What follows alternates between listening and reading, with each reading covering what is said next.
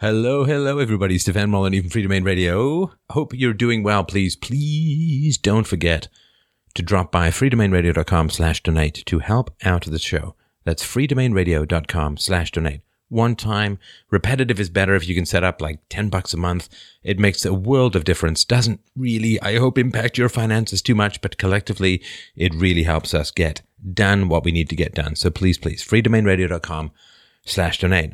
So the first was a fellow who called in who'd worked out a methodology for evaluating truth. Now, things got a little off kilter fairly early, but I think it was very, very instructive on how difficult it is to build a system of thought if you're not really dug into first principles. So I hope you'll find that really helpful. I know I did. The second caller, well, we had a, a fairly lengthy chat. His girlfriend is super hot. A 10, he says. And I wonder if it may have influenced her hotness, may have influenced his decision to get engaged to her and to get married to her. She seems to be, well, just a little bit on the left. You'll see in the call. And I really want to know what you guys think. Again, you know, I don't tell people what to do, but I really want to know what you guys think. So, you know, let us know what you think he should do. I have my opinions, but I'm curious what yours are as well. And the third caller wanted to know, as a society, or as societies in the West as a whole, what did we gain from atheism and what did we lose by abandoning the old religions? The great, great question. So, without any further ado, of course, other than don't forget to follow me on Twitter at Stefan Molyneux and use the affiliate link at fdrurl.com slash Amazon. Here we go, my friends. Here we go. All right, up first today we have Dan. Dan wrote in and said, There are three types of true things which should replace quote unquote true axioms, events, and necessities. From this, I have constructed a philosophical methodology for an approach to reason and evidence. Unfortunately, it hinges on being able to establish the validity of using axioms, a point which I'm sure will be assailed despite it being true of every belief system. There exists a poisonous idea that only things proven a priori can be held unequivocally true.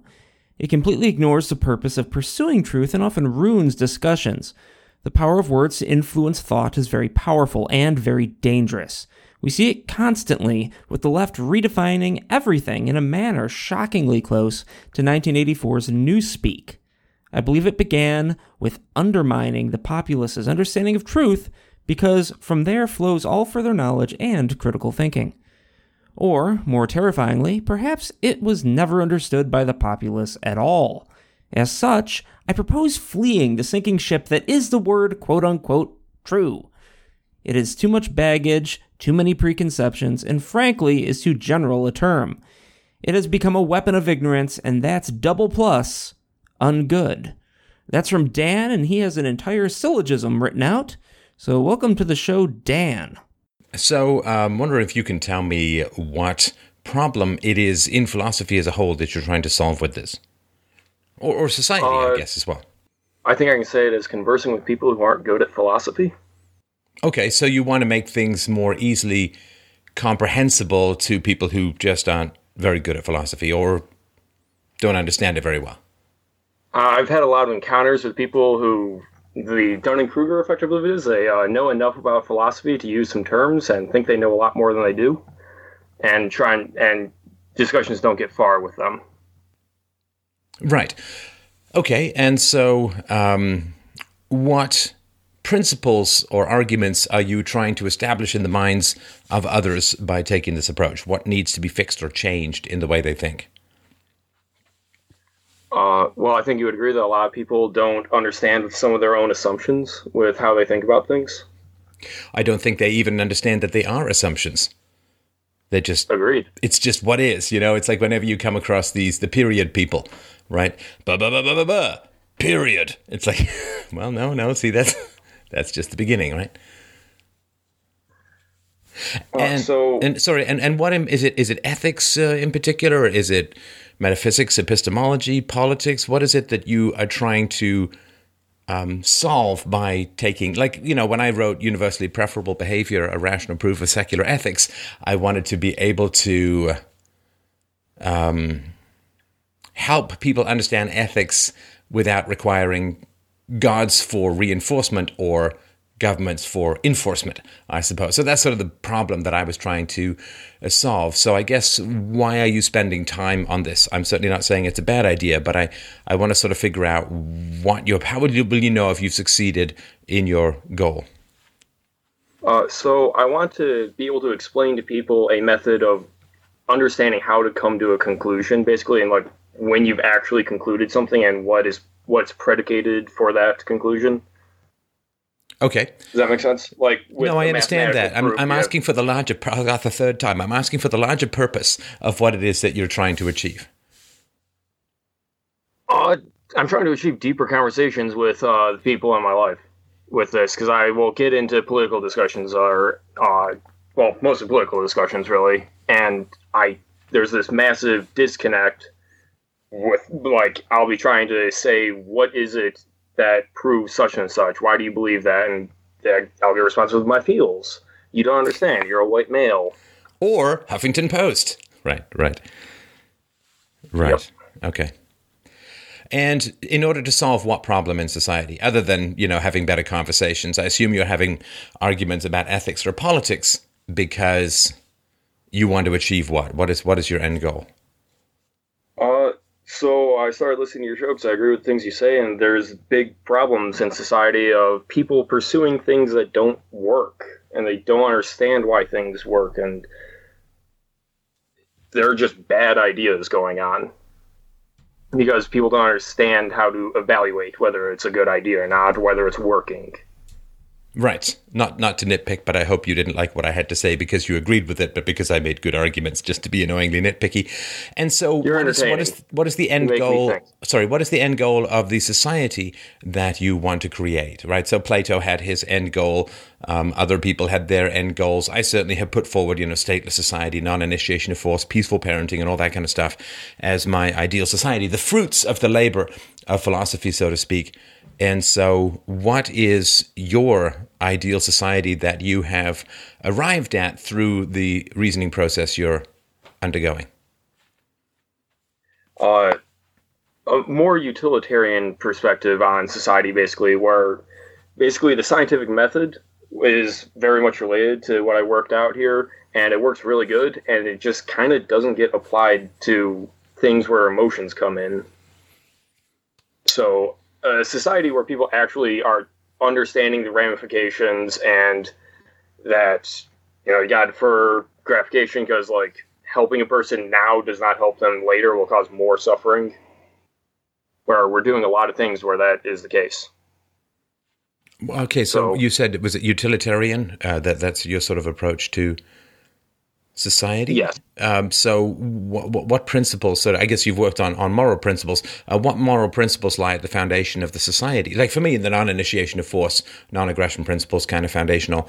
And um, what is it for you that is foundational to the system or the society that you want? Uh, so, I agree with non-initiation of force, uh, but I am a very simplistic approach. The objective is to increase total happiness or rather the proportion of it. Just through the idea that you know if it's making you happy you should be allowed to do that. You have your own pursuit of happiness. Uh, you should not be causing undue suffering because of short-term gains and things.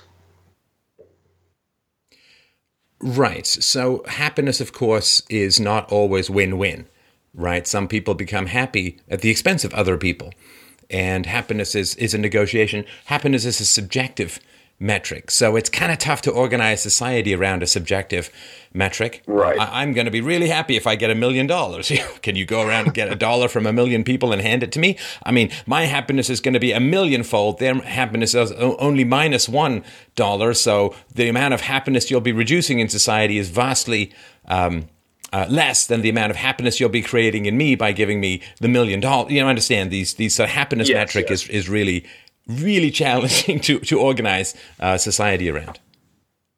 Uh, so tough question to answer. I apologize.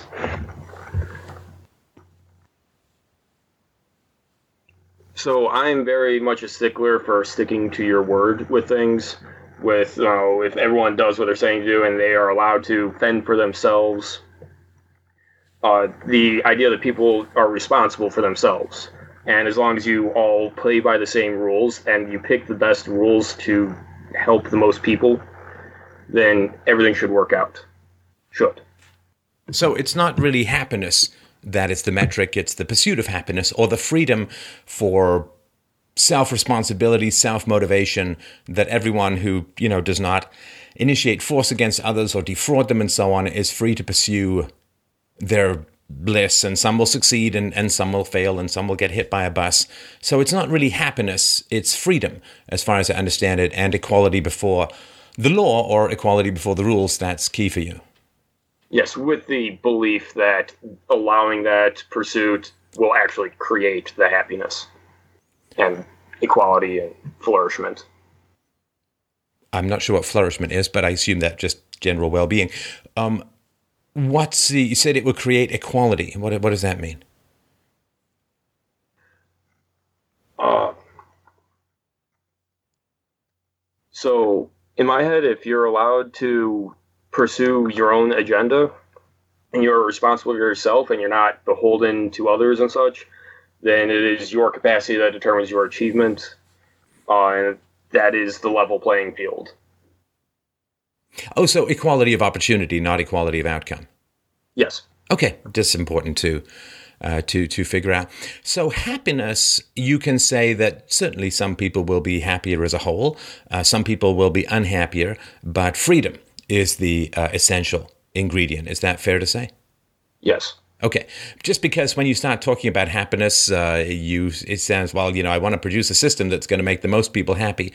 Now, of course, I generally think that freedom produces more happiness uh, in in the long run, but it also produces uh, uh unhappiness, right? I mean, and I sort of hate to put it this way, but I think it's important to to reflect on this. That when you have freedom, economic freedom in particular, but when you have freedom as a whole, you get inequality of outcome and inequality of outcome is a great sting to vanity. Now, I, I personally don't mind vanity being stung uh, pr- pretty heavily because I think it's kind of a toxic ingredient in our mental makeup. It's, you know, thinking you can do really great things, you could say it's vanity until you've achieved them, in which case it's simply a resume. But um, there is an unhappiness that comes out of inequality, uh, resentment, uh, jealousy, um, uh, and so on. So that you know, when people do really, really well. Uh, and other people don't, then the people who don't can sometimes be resentful. Now, it can help if people understand IQ and, and all that kind of stuff and, and the bell curve, then it can make people less frustrated by that because then they can't, they're less susceptible, right? Understanding IQ, like one of the reasons I talk about it so much, is it's the inoculation against resentment. And, you know, like if you look at uh, a great singer uh, in a band, well, they have the look usually. They certainly have the voice. Uh, they have the presence. They have all of that. And they took the risk. So that's why they're up there singing and you're in the audience um, dancing along or whatever. And be- because you can clearly hear the quality of their voice, the quality of their songs, the quality of their presentation or, or their, their, their showmanship or something, then it's not usually too baffling as to why you're listening to them and they're not listening to you. But with intelligence and money and other things, uh, it's a challenge. The other thing, too, of course, is that you can't tax a good singer's voice and share his vocal qualities around with the general audience. You can tax the money that he makes with his voice and you can transfer it around. Like you can't take Celine Dion's voice and apply it to somebody who sounds like a cat in a blender, but you can take the money that Celine Dion earns with her voice and then share that around. So we can hear and participate in the uh, singer's voice. And we're happy that the singer has made his songs because they give us great pleasure. And we don't usually resent the singer. When we enjoy the singer, we enjoy the band. We don't usually resent it. But with intelligence and money making, it's quite another matter. Mostly because this sort of the biological and environmental bases of IQ have been suppressed. And so it's very easy to just say, well, people are lucky and, and people are just exploiting others and that's that's how we explain the mystery of wealth and like if you thought every singer sounded exactly the same then it wouldn't make any sense why Pavarotti made a lot more than some guy uh, humming away in his shower. But you know, because everyone can clearly hear the difference in vocal qualities, it's a little tougher to see. I sort of wish, I wish in a way that uh, people's foreheads were as big as their IQ, because then what would happen is you, would look at you know somebody who made a lot of money, and you know usually it's because partly at least because they're very intelligent. You'd say because you can hear the singer's voice, it sounds good, right? But you can't see the smart guy's intelligence. The brain is kind of the same size, except for that Ma fellow in China who really appears to be the wall of China. Uh, sorry, we, we couldn't finish it because we needed the remainder of the material, so finish that Ma guy's head.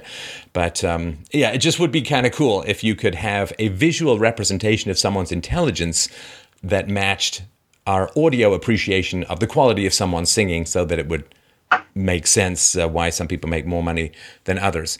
And also, of course, as you know, when it comes to happiness, moving from a state of illusion, which is the vast majority of the population, but moving from a state of illusion to a state of truth is really, really, really painful. It's really painful. I was just, um, uh, Mike Cernovich the other day was mentioning that part of what caused him to sort of wake up was uh, insomnia, and the same thing was true for me. Just, um, I guess, my waspy sense of things are awry uh, finally broke through and uh, prevented me from sleeping until I damn well woke up. And um, I really didn't want the pro- really didn't want the process and um, avoided it uh, as uh, felt like a sort of demonic possession of truth. Sort of, oh no, the feels and the facts are erupting within me and I can't stop them. And uh, it's a very painful and unpleasant process to wake up from the hypersleep of history and it's painful. So so when you say, well, you know, there's going to be a an increase in happiness, I don't know. I mean. Uh, so I agree that the process of uh, learning that you're living a lot of lies and a lot of bad notions is a very hard process for a lot of people. But once you come to ex- accept that, and it's better because uh, happiness is kind of a function of expectations. You know, if you wake up every morning expecting to win the lottery, you're always going to be depressed. But if you wake up because you're a starving kid in Africa and all of a sudden you're being fed, you're going to be really happy just to be fed.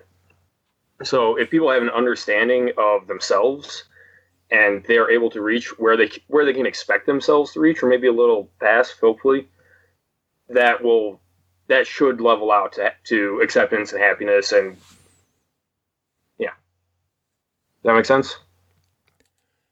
Uh, now, what about so? Um, what what would change in terms of the legal structure of society as it stood? Let's talk about something that I've talked about a number of times in the past: uh, the welfare state. Right. So, in a uh, situation of equality before the law, and I assume property rights and so on, what happens to the welfare state? Um. So there's like the welfare state as it should have been, and the welfare state as it is. Like the from what I was taught in you know Fantastic American Public Education is it was intended to just help people between jobs to get them back on their feet, which is basically you know how private charity used to work. You used to you know help your neighbor. Wait, so uh, you you including unemployment insurance there too, right? Yeah, like that's how it's always basically presented is oh you're just helping them get out of poverty you're just help you're pushing them out Um, which, if it actually worked that way, would be fine. yeah, I'm. I will help the people, the person next to me. Uh, but that's not how it is played out historically. Okay, I'm a little confused now.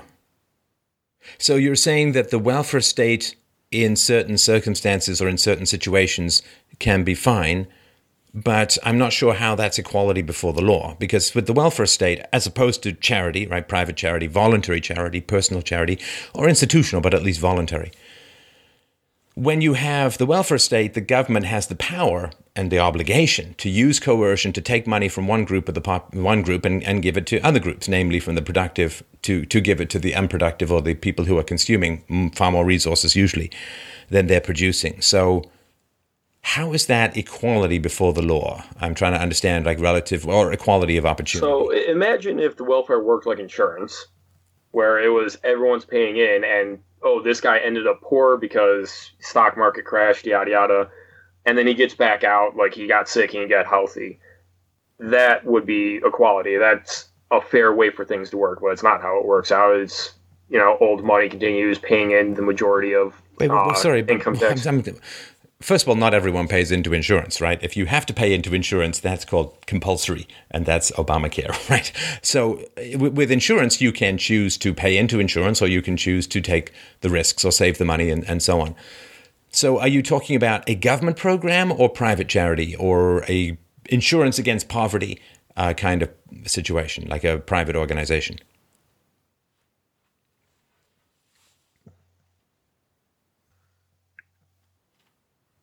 So, I guess in my head it's more of a pri- more it functions like a private, but it would be a government function. But like, let's pretend government works well. But no, it's it's not it's not a question of whether it works well or not. It's a question of do you have equality before the law? Because if you have need and the government can use force to compel other people's resources to flow your way, then some people have the property rights, which is I get to keep the money the government has given to me that it's stolen from you, and other people don't have property rights in that their property is violated in order to, quote, provide charity, which is basically just buying votes. So, how is there equality before the law if some people get to keep their property and other people have to lose their property? So while it's compulsory, there, what I what I'm trying to get is there's like an expectation that you don't that those people that are getting the resources do not continue to get the resources that they become the people paying in. Like, eh, let me try and throw an analogy at you. Like funding public schools. You know, if you have a school with 100 kids, and only one, uh, those kids grow up and they have to pay for the next generation, or the system doesn't, or you don't have public education. So the guy who ended up good and smart and made a lot of money uh, is on, the only one able to pay for that to get the next generation to keep the system moving. Sorry, I think I meandered a Wait, so are you are you saying that there's hundred kids in school, but only one of them makes enough money to pay for the taxes for the next generation to go to school? That's pretty close to how the wealth distribution in America has gotten. So that's bad, right? Well, I would agree that the wealth distribution is pretty bad, but uh, like, so what? Hmm. You have me tongue tied. And, and this is what happens when you don't start from the ground up, right? And this is what happens. You complaining that other people have their feels, but you have your feels. You, if you want to be philosophical, my friend, you must start by clearing away everything. Total whiteboard, as blank as the space behind me. You must start with nothing. Nothing is true. Nothing is valid. This is Descartes' approach. Like, imagine if I throw away absolutely everything that I believe. That's philosophy. That's science, too, by the way. But that's philosophy. You start with a completely blank slate. And then you say, okay, well, well, what is reality? Okay, what is knowledge? What is truth? What is virtue? And you build things up from the ground up. Now, I don't know where you've started from, but it sure as hell isn't the beginning. And this is why you're getting confused. Because you have these vague principles like, you know, I want people to be happy and there should be equality and people should be helped. And it's all just a mishmash. It's a bunch of confused, frankly, no disrespect, but it's real. It's a bunch of confused nonsense. And this is why it took me, what, 10, 10 to 12 minutes to get you into a state of complete confusion about some basic questions of coercion versus voluntarism. I say this not out of disrespect, but out of respect. If I didn't think you were capable of grasping philosophy, I, I wouldn't be saying this, right? But you have to start with nothing. And you also have to recognize, you know, there are some basic things that, that power corrupts and so on. And if you give the government the power to move money around, it will very quickly start moving money around in return for votes. And if you get uh, people, if you give people the opportunity to get something now uh, rather than later, they'll usually take something now unless there's a big uh, cost. And therefore, government will spend stuff now while borrowing and printing and all that so that the, the bill gets kicked uh, down the road. These are all just basic realities. People want something for nothing, and there's nothing wrong with that. That's perfectly fine, right? And this is why we have uh, cool things like telephones, is because people were too lazy to walk across town. I mean, laziness is the root of technology and automation and, and all kinds of cool things. That's why we have a remote control rather than when I was a kid, you had to get up and change the channel by hand. I'm telling you. That's before people got fat because they apparently got Velcro to their sofas on football season. But this is the basic issue when you don't start with a blank slate, when you don't start with getting rid of everything. Now, this doesn't mean everyone has to do that. It doesn't mean everyone has to go total blank slate building things because, you know, that takes a lot of intelligence, a lot of curiosity, a lot of creativity, a lot of integrity, and a lot of hard work. Just like not everyone has to know how to build a cell phone, you know, design a cell phone or whatever. And so if you want to get into the game called philosophy, then you got to have very clear answers, right? Because I'm sort of asking, like I was sort of playing the average person asking you, the wise guy, about philosophy. And you know, it didn't take long for what it took, didn't take long at all for me to be confused, and it didn't take long for you to be confused at all. And that just means you haven't dug, dug deep enough, deep enough to erase everything you think you know in that Socratic method, where you think you know something, but it turns out you really don't. You just have to dig deeper, cast aside more of your history, your culture, your reasoning, your personality, and so on, like the reasoning you think is true. And you have to just get to that rock bottom place where you can start building your castle on rock rather than uh, on sand. Okay. So, sitting there listening to think about it, I those answers have a couple of things muddled together. Uh, one of them is the fact that uh, our society, as it is now, still still has the layover effects of hardcore inequality. Um, mostly from wealth, because we didn't. Wait, we wait, wait a second. What are you doing? What are you doing? You're just going on like I didn't say anything. I was I always find that kind of baffling. I mean, Sorry, I always find that kind of bad. Like I just gave you a big I'm trying to speech, right? You you you gave me you gave me a couple of arguments that fell apart very quickly, and you became very confused. And I gave you the reason why, and now you're moving on like I just didn't say anything.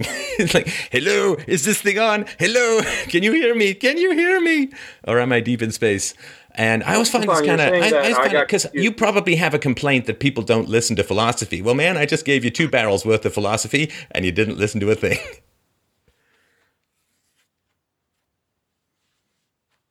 My apologies. And you you want to just go on constructing things, right? And and and making Totally. statements and, and observations and and but I'm telling you, you you you haven't done the ba- the groundwork. You haven't done the from the root up, from sense data to to perception to the validity of the senses, to our capacity to reason, to what is reason for, how is it valid? I mean, you got to build from the ground up. And that way you'll have answers. Like someone comes to me and says, um, well, what does equality before the law means? Well, that uh, no one has any rights over anyone else. Now, unfortunately, that, or fortunately, I guess, in the long run, that leads to a place with no government because government is having, the people in government have rights that nobody else has, right? The right to initiate force against others. Sorry, not allowed by philosophy. Gotta go in the in the long run, right? Uh, what about the welfare state? Well, uh, is it coercive? Is it the initiation of the use of force? Eh. No welfare state. It is the initiation of the use of force. So, if you go really from the ground up and have validated things back to front, then you have the answers, and that's what people need. If people come to ask you for answers, and you say, well, in an ideal world, the welfare state could work, but there are problems with how it's implemented and this and that and the other, then you're actually not talking about any principles at all. You're talking about what you prefer, what is easy to get away with, what is um, part of our cultural or economic momentum of, of the way things are, but no principles, no actual truths, no, certainly no moral truths where you say, no, can't have a welfare state, it's the initiation of force, and that's wrong. So, you, you are very much in favor of the non-initiation of force. So, I have two questions for you. Uh, what? Are, how are you supposed to handle military when basically, if you don't, you get a bunch of people that want to be philosophical, and you say everyone follows these rules. You don't have government. We're all equal, and the people next to you get together and attack. Like you need a military, which requires a government to run it, don't doesn't it? Why does a military require a government? I guess I uh, am mixing up definitions essentially. You would need a body to run the military, which to protect the people in that society, because if you know you don't have some kind of authoritative body, then you will lo- you will get conquered. Oh, you mean like the way that, that Europe is currently doing very well because it has governments and a military, or the way that America is doing uh, really well and doesn't have any debt or anything like that because it has a government and a military, and the way that ancient Rome did really, really well because it had a government and a military. Because you see, if you don't have those things, things are really bad, or if you find other ways of organizing them, things are really bad, right? Why do you need a government to have a military, right? You can look at Erik Prince. He's been on this show. Uh, he was the former CEO of Blackwater, and they did things ridiculously more efficiently because they were free market driven than the government did. So, I, why do you need a government to have a military? And are there not enormous dangers that have been repeated throughout history that um, the government fails to protect. I mean, look at Europe. They're not paying, most countries are not paying the 2% of GDP that they're supposed to pay to be in NATO. What they're doing is they're not bothering to have any military, but instead they're putting all the money into these massive migrant attracting welfare schemes that are significantly undermining the future viability of their societies. So I ask again, why do you absolutely need a government? I, I, agree, you need some sort of martial force, for sure. That, that's very helpful, and I've gone into this in my free book, Practical Anarchy, available at freedomainradio.com slash free. But again, you're just talking about consequentialism. And consequentialism is not philosophy. Well, you need this, and th- therefore you've got to have taxes. This is not an argument. It's not an, it's certainly not a principled argument. All you're doing is saying bad things will happen if you don't submit to this agent of force. Bad things will happen if you don't submit to this agent of force, which is exactly the same as go to church or you'll be demonically possessed. I mean, it's you can invent all the negative consequences that you want, and then say, well, this is why people have to submit to a coercive authority. Well, all the coercive authorities throughout history that had the power of taxation in the military I mean, prior to the current ones, right? All by definition, all prior societies that had states and the military and the power of taxation have crumbled into dust. And then everyone comes up and says, Well, you need this. It's like, have you read history? I mean, it's a disaster all the time. Do you need some sort of military capacity to defend yourself from aggressors in the world? Absolutely. Is the only way it can possibly done it could possibly be done with some self destructive, centralized, coercive agency and a government run and government controlled and force funded military? Well, of course not. I mean, of course not. In the past, governments used to grow all the grains. That doesn't mean that if you didn't want government to grow the grains, you wanted everyone to starve to death.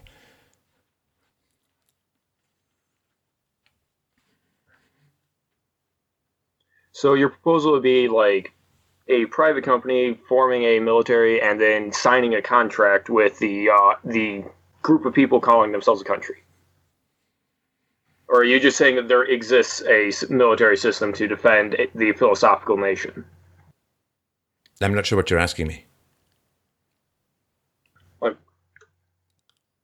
All right, I'll I'll drop away from the consequentialism, um, because it just kind of gets into a a quagmire of sorts. Not really.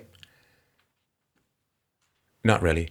Uh, and what, what can, you need to do is you need to go. No, you need to go and read my books. I'm not going to give you an audio, a live audio book. Just if you if you're interested in this stuff, go read the books. And there's lots of people who've done work on um, how to voluntarily have uh, an army without uh, taxation and a state. And it's actually been done in, in history, uh, but it would be certainly done a lot better in a free society. So go to freedomainradio.com slash free and uh, have a look at the books, but I'm not going to go through all the arguments here. That's kind of why I wrote the books. But thanks for your call in. I appreciate it. And let's move on to the next caller.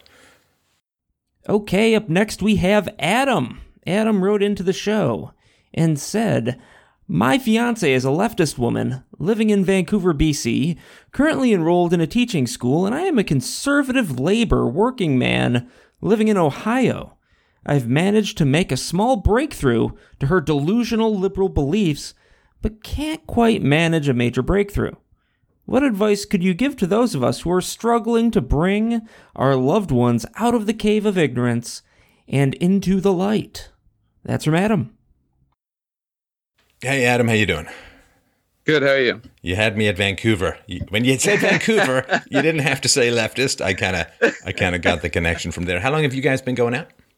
Uh, coming up on three years now. Three years, long distance. Yep, three years long distance. Why? Uh, I don't know. We we met at my. No, no, uh, that's not a good answer, man. That's not well, a good well, answer.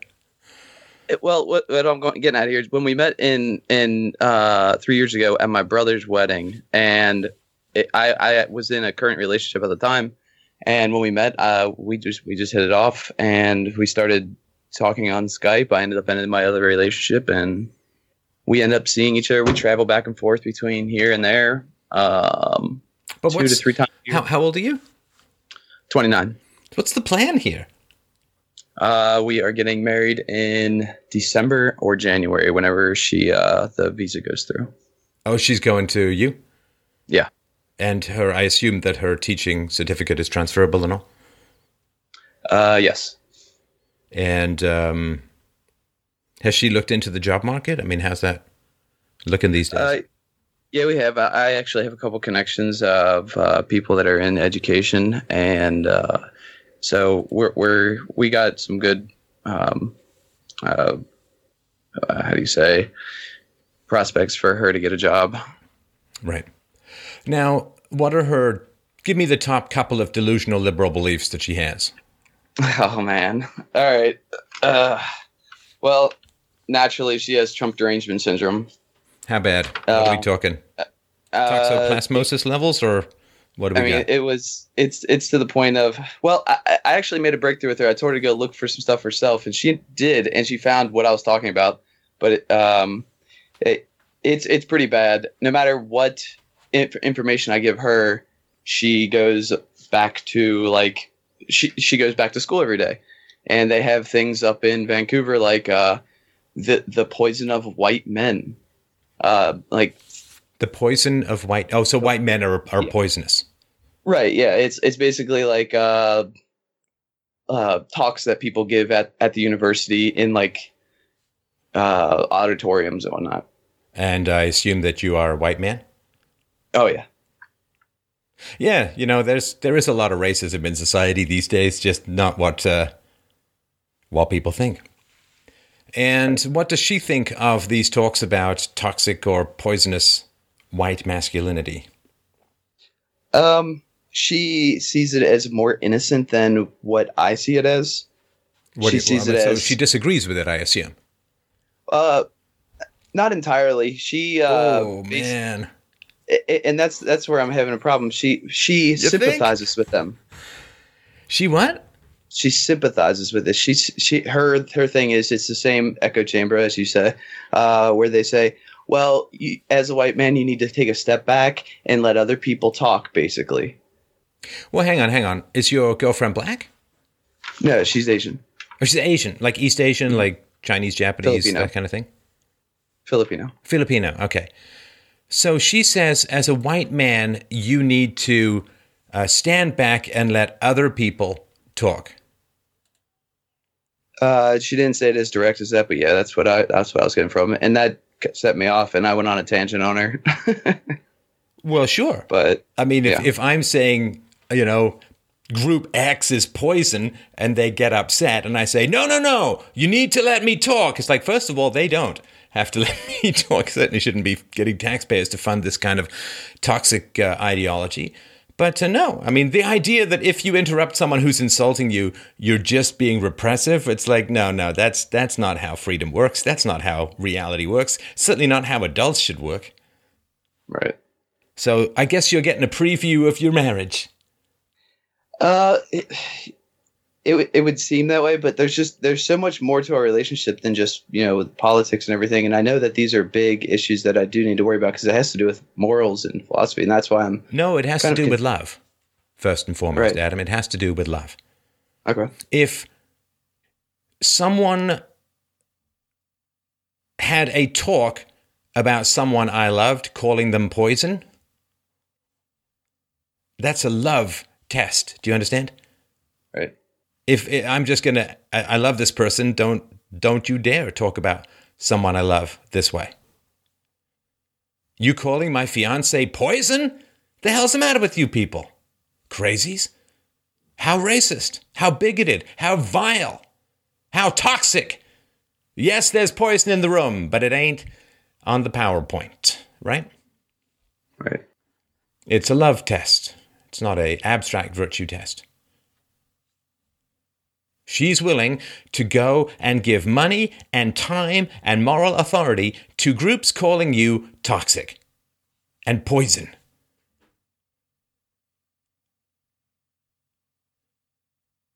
And when you complain about it, she basically says, Shut up, Whitey. Well, in all fairness, she uh she she when after she said that and I gave her, you know, my my opinion on it, um she didn't seem too supportive of it anymore. It's almost like she has very uh she's very easily swayed towards the left, but when I give her points that she can't argue, she just kind of backs off. And what are the other liberal beliefs? So We've got Trump derangement syndrome.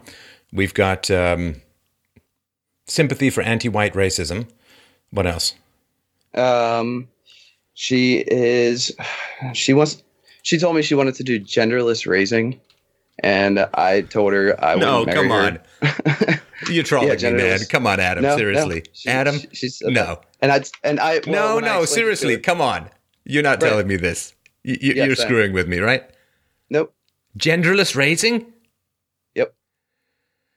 Okay, I'm I'm ready. I'm strapped in, man. Go for it. Tell me more.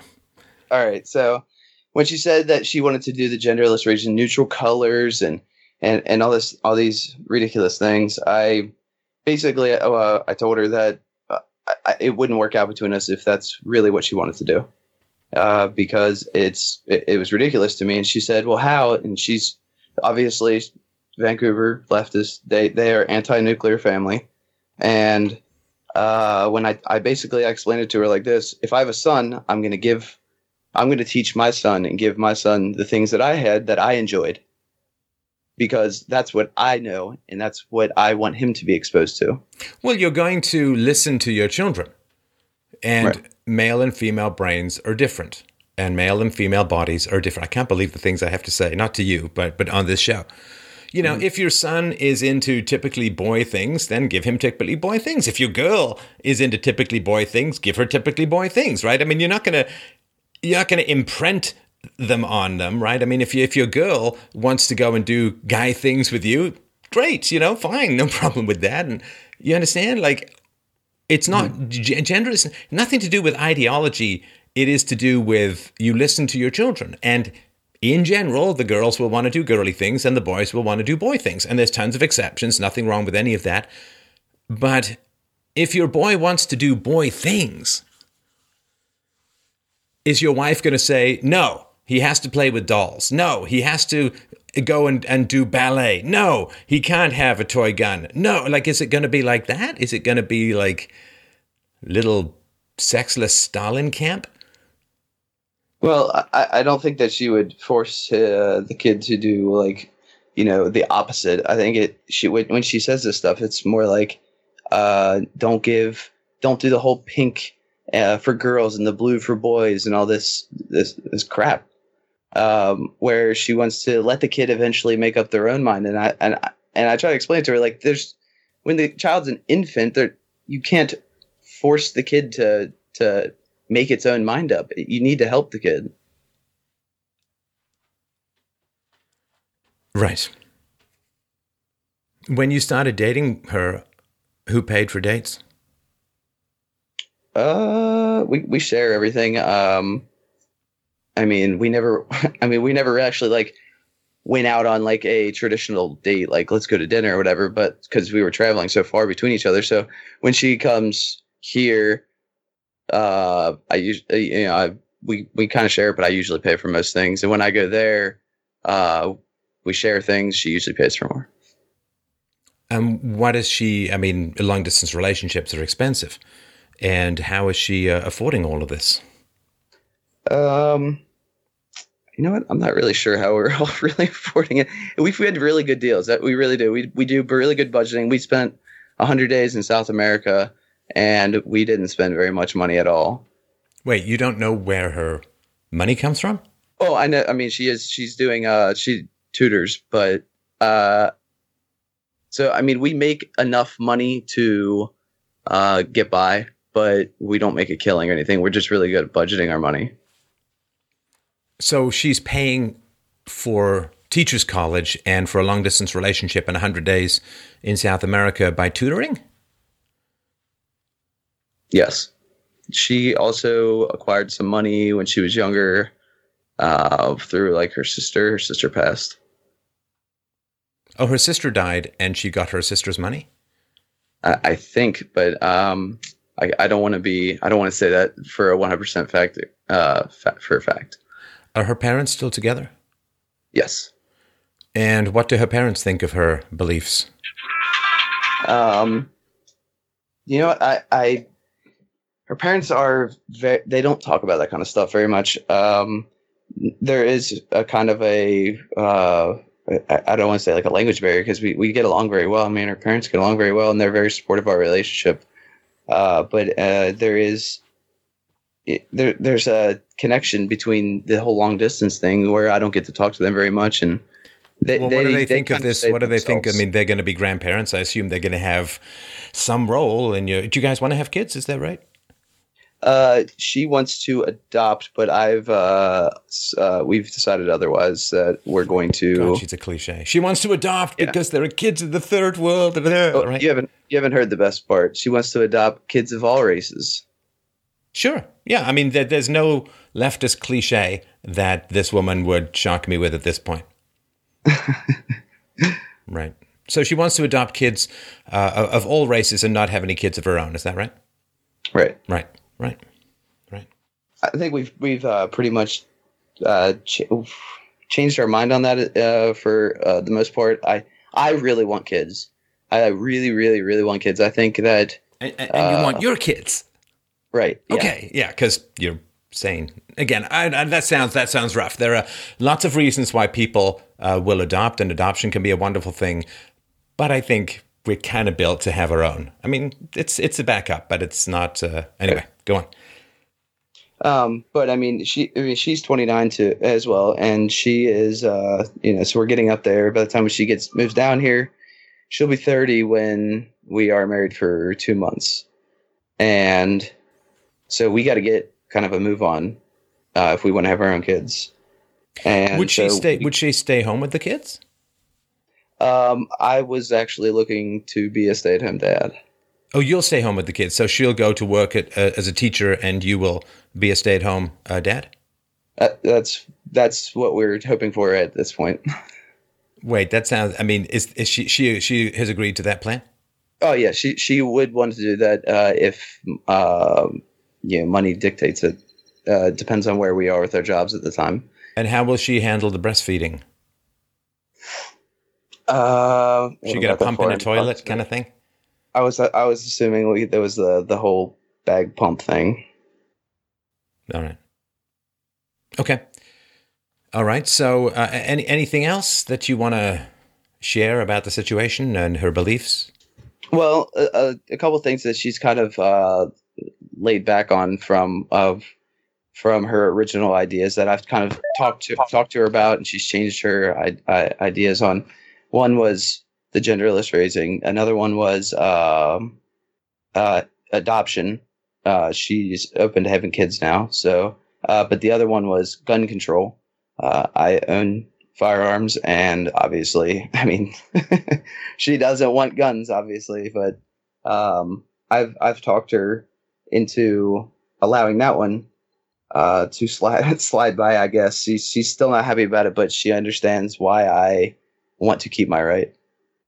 Um, but the uh, let's see, she's this is probably the one I have the biggest trouble with. She's a she's not a feminist, which is surprising, but she is a heavy feminist sympathizer. And what does what does feminism mean in this context? Feminist, uh, she thinks that the the feminazis are a thing that doesn't exist, and feminists are people that are for equal rights. She doesn't see the evil side of third wave feminism. She only sees the first wave I, I, idea of feminism. She thinks that's what feminism is still, no matter how many times I try to What what it, rights does she? What rights or, or rules does she feel that women don't have access to that men have access to? Oh, she she's a, complete. she's she's 100 percent on board with the uh, the wage gap falsity. Oh, she thinks that the only reason there's a wage gap is because uh, evil patriarchs just love paying women less money, and nobody has ever thought of bidding them up because they're so economically valuable. Correct. Okay. And why does, doesn't she accept? I mean, I assume you sat down, you've gone through the numbers. We've got a great presentation on the myth of the wage gap, and and um, Dr. Warren Farrell has got a whole book on this. Uh, so, what happens when you give her those crazy little things we call facts? What what happens? Uh, she always moves the goalpost every time. It, uh, every single time we have a uh, an argument or a debate, um, she always moves the goalpost to something else. Well, then why is it this? Why is it? Why is it? it keeps moving it, keeps moving it to the point where she gets frustrated, throws her hands up, and says, "Oh, the world is just screwed up, and I don't know what to do about it." So, not really much one for facts, reason, and evidence, right? Right. Right. And Okay. see, the thing is, she she she ends up. uh She there's certain situations where she. I can see that when I tell her something, she, I can see the light. I see it hit her, and she, and and sometimes she changes her mind. But then there's other times where I give her just basic facts, and it's like uh, completely over your head, out the window. I don't want to hear it, type deal. Wait, she reacts emotionally? No, not not not. I'm I'm saying it's over her head. She like she doesn't. I'll say I'll give her a fact, kind of like your last caller when you when you told him some philosophy and then he just continued like he didn't say anything. right. It's weird, right? right? Yeah. And and so when I tell her, so sometimes she reacts in a negative way where she doesn't even. It's like I didn't say anything at all. And other times she reacts in a very positive way where she understands what I said and she un- she accepts my arguments. So I can see But- but- that but she's hang like. on. When she accepts your arguments, Adam, does she does she do you have to relitigate every day or does she like no no no we, we did that one already and she accepts it and it doesn't come up again um, in terms of conflict Um, it it. Let's see. For instance, like the the genderless raising one, that one is done. That's a over and done with. Uh, I've convinced her on that one. Um, and but when it comes to other things, it's like I have to dictate every day. Like Trump derangement syndrome is so heavily ingrained in her because she keeps watching CNN and MSNBC. She just keeps watching it. And I don't know what to do about it. I can't compete against CNN and UBC. what do your parents think of this relationship and her perspectives Oh man, uh, my parents are Democrats, so they so sympathize. your with mom's a democrat and you're going to marry a lefty yeah, paging dr f paging dr f so your parents are democrats and um, what do they think of your multiracial genderless potential adopting a rainbow coalition of kids uh, what do they think of all this my mom. My mom was a nurse for 35 years, and she just loves people in general, and she's his biggest sweetheart. So she just can't wait for grandkids. It doesn't matter. And your father He's just he he just kind of hums and shakes his head, and he's just kind of a quiet guy, and he's excited for the you know for everything, and he and he really um he loves my fiance very much. My whole family loves her, um, and I think mainly because she likes baseball. That's why he likes her. She likes baseball.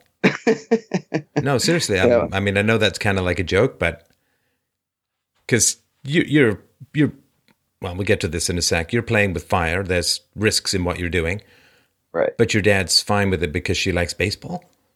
No, no, no. He, my dad, my dad. Uh, we all we all get along very well, and except for when it comes to politics, my brother and I versus my parents, and it's it's uh it can be a bloodbath, especially because my mom has the worst case of Trump derangement syndrome I've ever seen. How uh, how bad is hers? What does it uh, What does it look like? Screaming, screaming, yelling, ranting, Wait, I thought you said she was a total sweetheart who loved everybody. uh, Oh, that's the Donald Trump. propaganda. Now we get to the facts. Okay. No, I, I yeah, I, I understand. So screaming. What? What is she screaming? What does she say? Uh, she just basically, um, you tell her something about, you know, the the media spins everything that Trump says, and like the truth about Donald Trump, the series you did. Um, you say anything from there, and she goes, "Oh yeah, well he just hates women." It's like, well, here's the facts. Well, he just hate, he just grab him by the pussy, and she just has no concept of you tell her something, and what bounces back to you is just something you heard on CNN. Doesn't she love you, Adam? I've re- I, I've actually had a uh, I had a kind of a blow up on them where I told them that I would never forgive them for voting Hillary tr- for uh, voting for Hillary because they could I couldn't get drafted until I'm 45. Right. So uh, I, I No, told no, sorry. Let me, and I, I, I want to get back to that in a sec. I just don't want to lose my question. Regarding love, and I, I want to make this clear to, to the other people who are going to end up listening to this, you know, four or 5 of us around this stitch and bitch knitting circle of reality. But um, the reason I'm saying this is that if your parents love you, and if your parents raised you, obviously they did, and they love you, which is the claim generally, then if you love something, they should try as very best as they can to understand what it is that you love about that thing, right?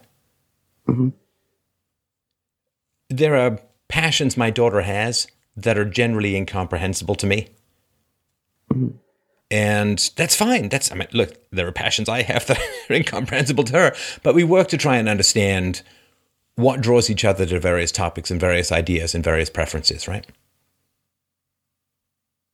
right. And this is something that's important for people to understand as a whole. If people love you, if they claim to love you, they can't hate something you love. They, they cannot hate something you love.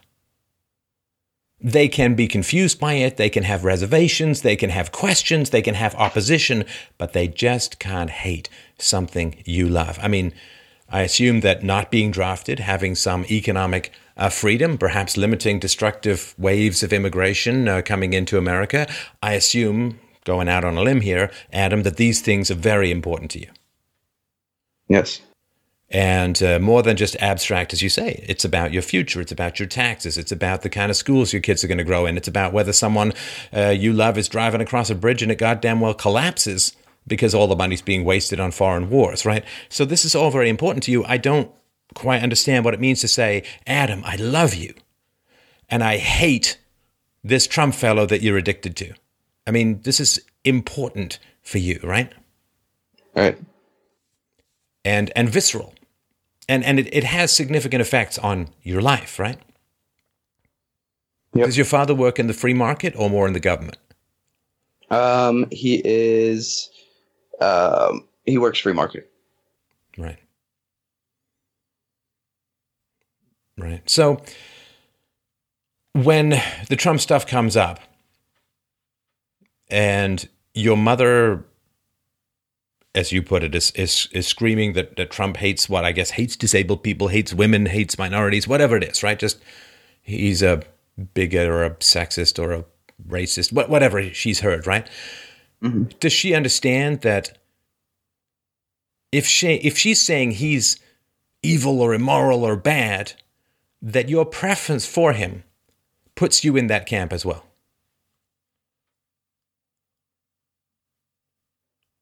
I've never made that argument to her. But it's true, right? Yeah. If I say X is the KKK and you're like, I can get behind that, right? Then, then clearly we have a huge moral divide. And how either she, and, and as the sculptor who sculpted you to a large degree, she had a lot to do with how you grew up, with how your ethics developed, how your morals developed, how your empathy developed, and so on, right? So is she right. saying, well, Trump is a bad guy, you like Trump, therefore you're kind of in the orbit of badness. So, wow, I must have really done something wrong in raising you that you'd end up being caught up by this, you know, popsicle orange con man. Right.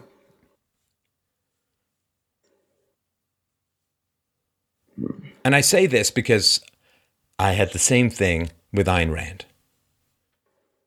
You know, before there was Trump derangement syndrome, lo, verily, like a flickering dragon fire over the horizon, lo, there was embedded in the seams and, and, and rocks of society the Ayn Rand derangement syndrome, where people would have all these opinions about Ayn Rand. Had they ever read her books? No. Had they ever understood her arguments? No. They had only heard other people talk about her and give their impression of her. Did they have a clue? What was being built from the ground up? Had they even skimmed through John Galt's speech? Had they skimmed through The Virtue of Selfishness or Capitalism, the Unknown Ideal or The Romantic Manifesto? Did they have a clue where the woman had come from, what she struggled to get through, how she became one of the world's greatest writers in a language she didn't even grow up with and didn't even start learning until she was older? No. Were there any specific rebuttals to the arguments that she put forward in her books? No. They had just been told that she was mean and selfish and nasty and. and that's, see, that's who she was. Just mean and, and, and, and, and nasty and, and she hated the poor and she wanted people to die in the street and dogs to eat dogs for no reason. Madness. And of course, you know, in it's a cliche, right? Because in Ayn Rand's books, she's got the um, the second handers, right? The social metaphysicians, the people who say, well, I don't ask myself what is true. I ask myself what people think is true. I don't ask myself what is right. I ask myself what is approved of. Uh, the shadows cast by demons is the heart of most people's personalities. And so, in condemning Ayn Rand, they were condemning the light that showed the hollowness within them right? They were damning the x ray machine that stood before them and showed they had no bones, no spine whatsoever. Nothing to stand for, nothing to live for, nothing to fight for, nothing to respect, nothing to treasure or value or love or defend. That they were nothing in skin. Empty headed little whirlwinds of socially confused and highly adaptive nothingness so, of course, they're going to find opposition to Ayn Rand within their empty hearts. Sure, the emptiest demons hate the meatiest exorcists. That's natural. And so, when I found myself passionately and intellectually powerfully drawn to Ayn Rand, a giant light went up around me. You know, you know, you shoot these flares up over the jungle or over the waters to see what is around you. And before I was blind, then I saw. I was blind and then I saw. The light was turned on. Not just the light of philosophy, that's powerful enough, but it's the light that shows you the shapes and the soulnesses all around you. And people rolled their eyes, and people scorned, and people mocked, and people derided, and people insulted. And people portrayed it as small and nothing and petty and silly and you'll outgrow it and it's just a fetish and uh, she's not even considered a great philosopher. Derrida has never mentioned her at all. And um, sadly for me, that was a choice. That was a choice because nobody cared about me enough to find out what I cared about with Ayn Rand. Why did it matter to me? Why was it important? What were the facts, the reasons, and the arguments that drove my passion for philosophy as a whole, but Ayn Rand as the gateway drug to even deeper things. Nobody wanted to know. They just condemned and derided. That's horrifyingly revelatory, Adam, because it shows whether you're real to people or not. Do they care about you? Or do they care about something else? I don't know. I've never found. Let me see if I can put this the right way.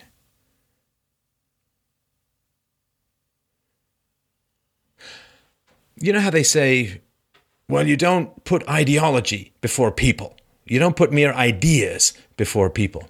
And I, I like I understand where that comes from. And that's a whole other topic or, or question. But with your parents, there's something in their minds that is eclipsing who you, Adam, and your brother actually are. What you care about, why you care about it, why it's important to you. There's something that is in the way of them grasping who you are, what motivates you, what you're passionate about, and why. And I want everyone to understand out there because I can feel people's spider crawliness of re- revulsion and reaction coming up to this particular topic. I understand. I mean, we, we've got to put our miners' helmets on and be brave and resolute in the exploration of these tunnels. Because I am not saying at all, at all, that to love someone, you must agree with everything they believe please, this this narcissism of tiny differences that people constantly display. Oh, it's so boring. Well, I don't agree with everything that Harbaugh says. It's like, of course, who cares? It's just a stupid thing to say. I don't agree with everything I said yesterday necessarily.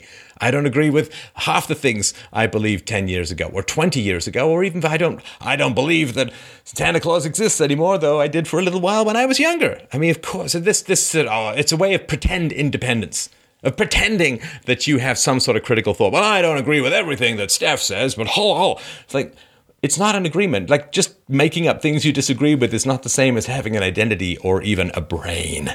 So it's not about agreeing with everything that someone you love loves, but it's about damn well getting down and doing the fun and dirty work of figuring out why they care so much about what they care about. Why does it matter? Because either we care about things for good reasons or bad reasons. Either we care about things for good reasons or bad reasons. But if we only care about them alone, in isolation, or even worse, in the face of constant and withering scorn and attack for what we care about, we will never know the true reasons why we care about things. Like, let's say I'm really, really into watching sports. I care about it so much.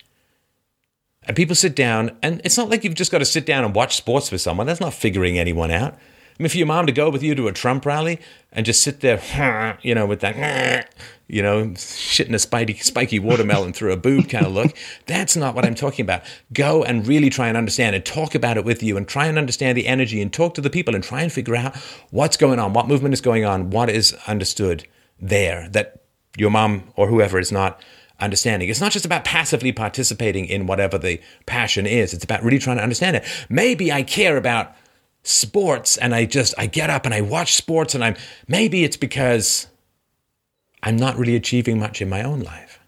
And maybe I want thrill or, or, or fantasy by proxy. I want to watch people. Maybe I'm gaining weight. Maybe I'm getting old and I'm disturbed and unsettled by the limitations of my own body. Like just the other day, I mean, I was a very good runner when I was younger, as fast as a blur. But The other day, I, I was running in, in the uh, with my with my daughter, and she's very fast. And I was like, "Wait a minute! I'm doing a I'm doing a dad run. You know that just kind of lurching forward a little bit, like you you're always running, like you've got your wallet in your back and you're jingling your change in your front khakis. It's like just shuffling along like I'm being blown like a scarecrow being slowly blown down a street. It's like, no, no, no, I'm too young. I'm only 50. And I put on the gas and I didn't pull anything, which is good. But it's like, no, no, no, I still can run like I'm young. I can't run like a old man lurching up a hill towards a bus that's leaving. I just can't do it. I'm too young. so maybe I like watching, if I'm into sports, like I like watching you know, the young, healthy athletes in their prime because I'm avoiding maybe my own mortality or my own physical limitations that are growing or you know maybe maybe I'm really into sports because I don't have anything to say to the people around me. So I turn on the TV and go beta phase out. Woo, woo, woo, Nothing. Flatline, baby. Can't talk. Busy watching sports, right? There could be so many reasons why I'd be really into watching sports. I personally can't think of a good one, but maybe that's just my limitation. Maybe I just need to spend more time around people who are watching sports. I prefer the doing rather than the watching myself, but whatever, right? Or this could be movies or video games. Why do you care so much about this video game? Why are you really into this video game? It doesn't mean you got to sit down and play with the person. Just watch them and try uh, understand and really get into what they're doing. Maybe um, maybe there are problems, maybe there's anxieties, and maybe video games, particularly intense video games. I'm thinking like the first person shooters and so on, or even the the strategy um, uh, the games, the uh, Witcher threes and the Shadows of Mordor and the uh, Skyrims and so on. It takes you out of yourself. You cease to exist because you're in another world, another body, another challenge. And you don't have to define your own challenges, they're handed to you. Video games, in a lot of ways, are extensions of school because you kind of don't exist and your assignments are all handed to you. so, but uh, maybe there are good reasons. I like those games too. So maybe there are good reasons. I've only really played Skyrim, but maybe there are good reasons to, to like this. But get in and understand why people care about. Because if it's a good thing to care about, then maybe that caring about will become infectious to you, right? Maybe, maybe if, if there's a really great reason, right? Like, I mean, I, I love to work out. And, um, you know, if somebody's like, okay, well, why do you like to work? I like to feel solid. I like to feel strong. I have to stretch anyway, any day. Sorry, I have to stretch every day anyway because um, I have uh, um, I have tendons. I had lumbago when I was a kid, so I have I have tendons about as short as a Ritalin deprived kid's attention span in government schools on a sleepy Sunday. So uh, I have to stretch, and and I like to be strong, and I like to feel that I am. Um, able to withstand the blows and travails of life. And I also, you know, as a father, I also want to stay healthy and fit so I can roughhouse and do all those kinds of fun things and still snake my way through these somewhat tortuous play centers from, from time to time. So, uh, those are all the reasons that I like to do it. I want to stay fit and healthy and be attractive for my wife and all that kind of stuff. So, so people could come in and find out why I do it, like why I'm spending three hours a week or more uh, working out and you know crunches and weights and bike machines and all this kind of crap. And um, also, I love to play sports, and but especially when you get older, you kind of gotta you got to maintain a high level of fitness. You know, when you're you're 18, you can roll off the couch and just play an hour of tennis, but you got to be a little bit more tuned when you get older to do that kind of stuff. So maybe somebody could get interested in me working out. Maybe they could end up working out themselves if it's a good thing, and I think it's a good thing to do. Uh, but if it's a bad thing, if you're distracting yourself, if you're self erasing, somebody getting in there into the trenches with you and figuring out why you care about what you care about and what's going on for you, well, maybe that can liberate you from your distraction and your dissociation and put you on a path to something more positive. Maybe you can stop uh, watching sports and start working out a little bit more.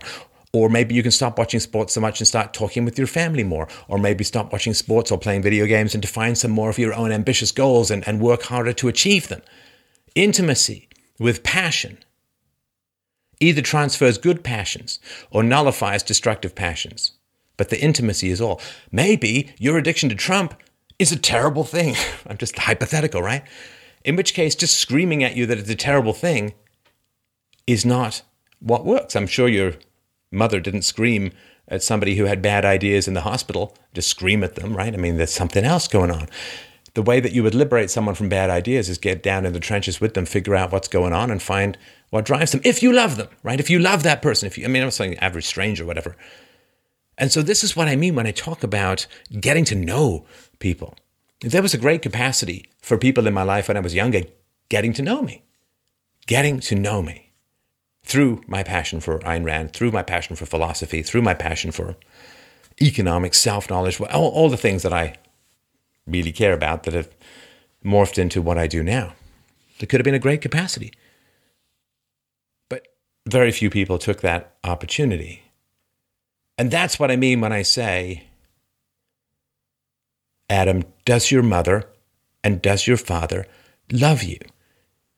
Because if they're just screaming at you for something that you love, I can't, at least in that particular instance, I can't see the connection. So, so sorry for that long speech. I hope that makes sense.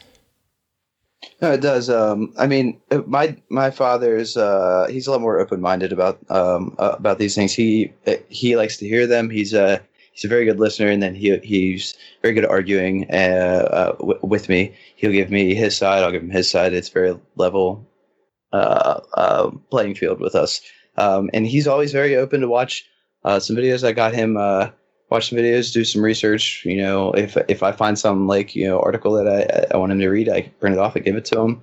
Um, but uh, I still I can't seem to. I mean, he's baby boomer generation, about to retire. And when I told them you know, basically, uh, you guys kind of screwed me on my, my college and my debts and, and, and everything. Like, What do you mean? they, uh, when it comes to like the baby boomer generation with the uh, whole, uh, like, you have to go to college. You have to go. Ha- have to go into this. You have to, or you won't succeed. You won't succeed. You won't succeed. I was beat over the head with it. So I went to college. Well, I didn't graduate. We'll put it that way. Um, and now my, you know, I'm just now climbing out of debt, and I haven't been in school in ten years. Wow, I'm sorry to hear that. What did you take? Uh, I was in um, went into for graphic design, then I transferred to audio video production. So Um, what I- happened with your? I don't mean to rake over old wounds, uh, Adam, but what happened with the course of the college um, and, and graduation? Um, basically, it was just I- went in there. I figured out that uh, they were making me take classes that I had already passed in, you know, uh, grade school. I mean, they were putting me through algebra in my second year of of uh, college, and yeah, What does that have Yeah. to do with AV production? Right, exactly. It's all these prereqs that are, and I just found it ridiculous. And then I'm taking these intro to computing and how to transfer from PC to Mac. I mean, these classes they're just like so. Uh, I I couldn't believe that I had to take them. Well, And yeah, there, aren't, there aren't enough good teachers around for all of the government money that's being showered on students, right? I mean, so yeah, they like, well, yeah, people will come to college. Let's go make up some courses. We don't have any good teachers. Well, let's just teach whatever they know. Right. Right. I'm sorry about that. And did your parents, uh, when you were going through this process, uh, I guess in your late teens, early 20s, if you, when you were going through this process, I assume that, I mean, you took on a lot of debt. And did you talk to your parents about your reservations? Um, yeah, uh, they were very accepting. Actually, my uh, my dad said, uh, "If it's not for you, get out." And that's when I was like, "All right." So that's uh, that's when I broke out. But he really he pushed me into it, and then when he found out how poorly I was, I, I he found out how poorly I was doing and how much I hated it. He was like, "Well, if it's not for you, get out. Go get go get an electrician job or something." So that's what I'm saying. When he's he's more of a person that is um he's not so crazy when it comes to like the politics and everything. He is How long were you, uh, man. How long were you in for? Uh, I was in for th- uh almost four years. What? When did Yeah, you first start to hate it? years. Um, my second year, I realized graphic design was going to be a terrible thing, so I went to a different school and took audio video production. And I tried to push through the first time, um, and it didn't work. So I left. I came back. I was like, well, maybe I could just get it, push through again. And I finally I cut the cable. I was like, I'm never going back again. So I had a series of in and outs until I finally realized that well, it was half of it was a scam. And what did your father say during this four year process? And if you don't mind me asking, and you don't have to answer any of this, just give me a rough gauge of how much in debt you ended up. Uh, I wasn't as bad as other people, but I was uh, getting up there to about uh, 20 20,000. So Right. uh, my cousin was close to 100,000. Yeah. Ouch. Uh, she graduated with a liberal arts degree. What, she did 20, she did close to 100K and, and it was four years of a liberal arts degree? Yep. Five years. Because you can't graduate in a four year degree anymore. What, you can't do four years anymore? Oh, I mean, it, they say it's a four year thing, but I mean, realistically, with all the prereqs and all this other stuff that you have to take, it's almost impossible to do a four, four year degree in four years. Wow, it really is quite a tax farm, isn't it? Yeah, it's it's ridiculous. So both my brothers have uh, uh, uh, degrees in criminal justice. Both of them five years. Did they get any jobs in the field? Yep. Yeah, uh, one did, and the other one is now in college again. He's gonna be a nurse. Oh. Oh, God. Yep. He went into the police force and then realized how big of a mistake it was. And your friend with the liberal arts degree, where did she end up working? Um, oh, that's my cousin. She's unemployed. She lives in California. She lives in San Francisco with her husband. Oh, she got on the the dude train. Okay, that's how she's getting by. Yeah. Right. Wow, that's brutal. I'm so sorry. I'm so sorry. But how did you end up with four years? I mean, you've got parents, right? Your, your brain, as, as a man, your brain doesn't finally mature physically until, you know, your mid mid 20s, right? So you were getting into massive, well, significant amounts of debt over a four year period. Were your parents like sitting down with you like every week and saying, okay, is it getting better? What, what What's our decision point here? When do you break out? What are your alternatives?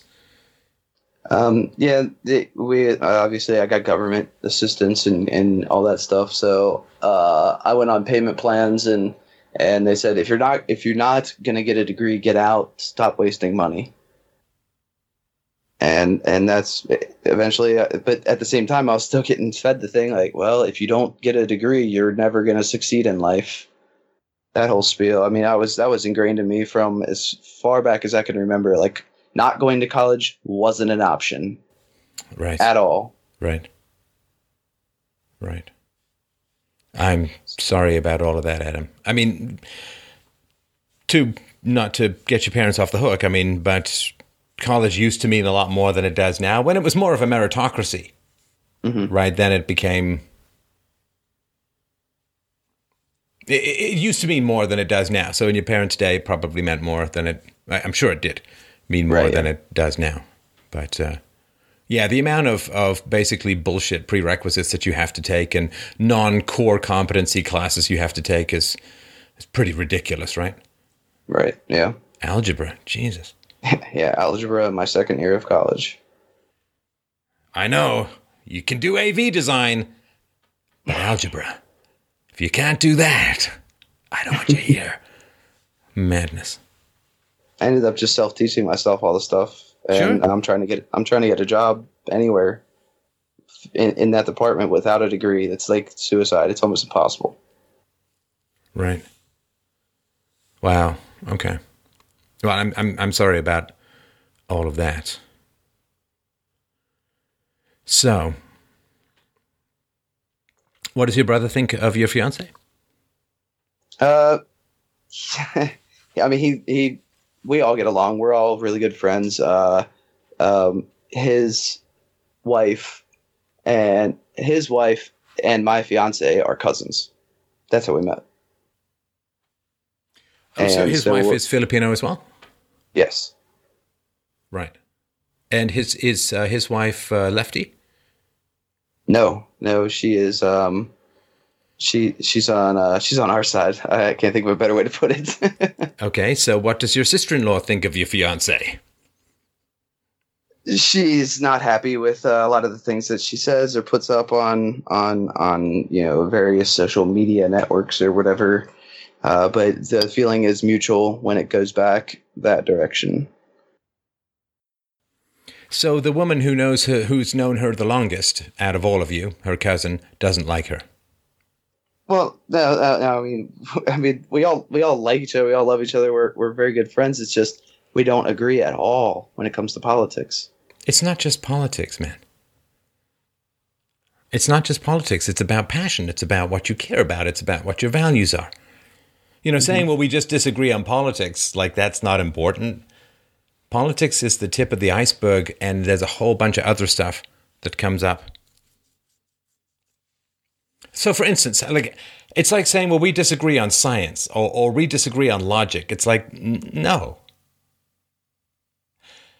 When you get into a relationship with someone, particularly marriage, where you're going to unite in mind, body, and spirit, in finances and biology, and make kids, and you know, hopefully be together for the rest of your life, you have to have a methodology for resolving your disputes, right?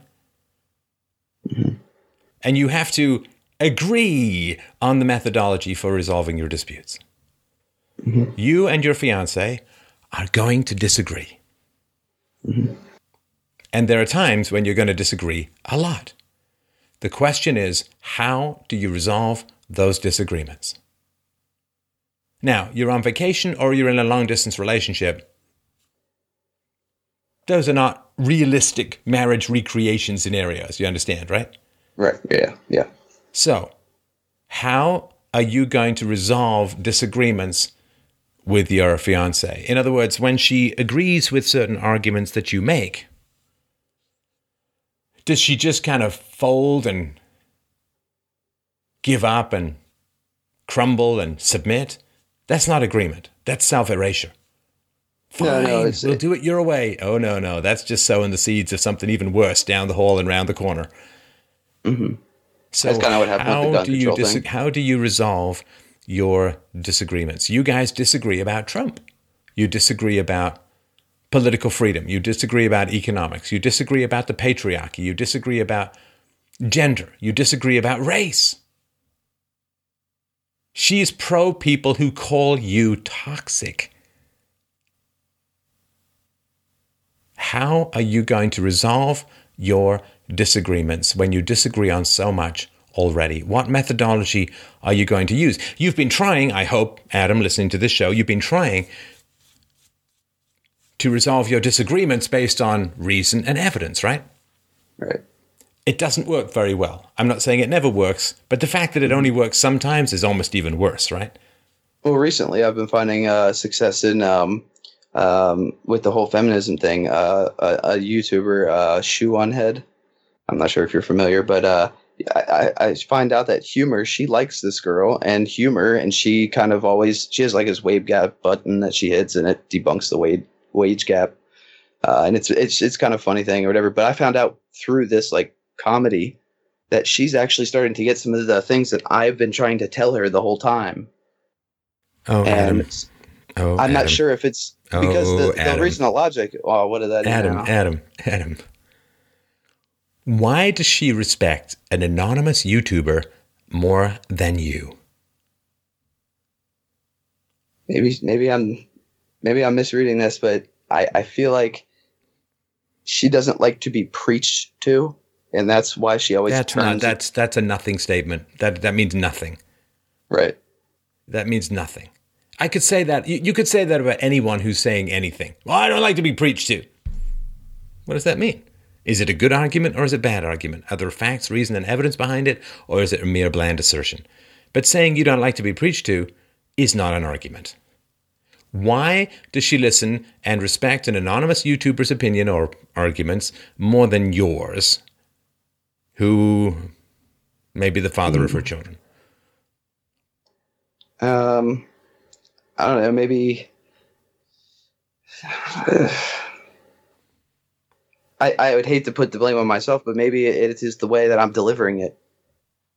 Maybe she She's understands choosing the you. way she's putting. She's choosing you. You understand? Right.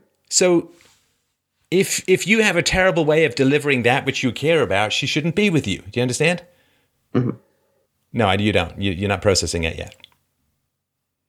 You can't blame yourself because she chose you. Listen, if you were caught, if, if you were stuck next to her in an airplane and she had a bad reaction to what you're saying, well, she didn't choose to be with you. She just got stuck next to you in an airplane, right?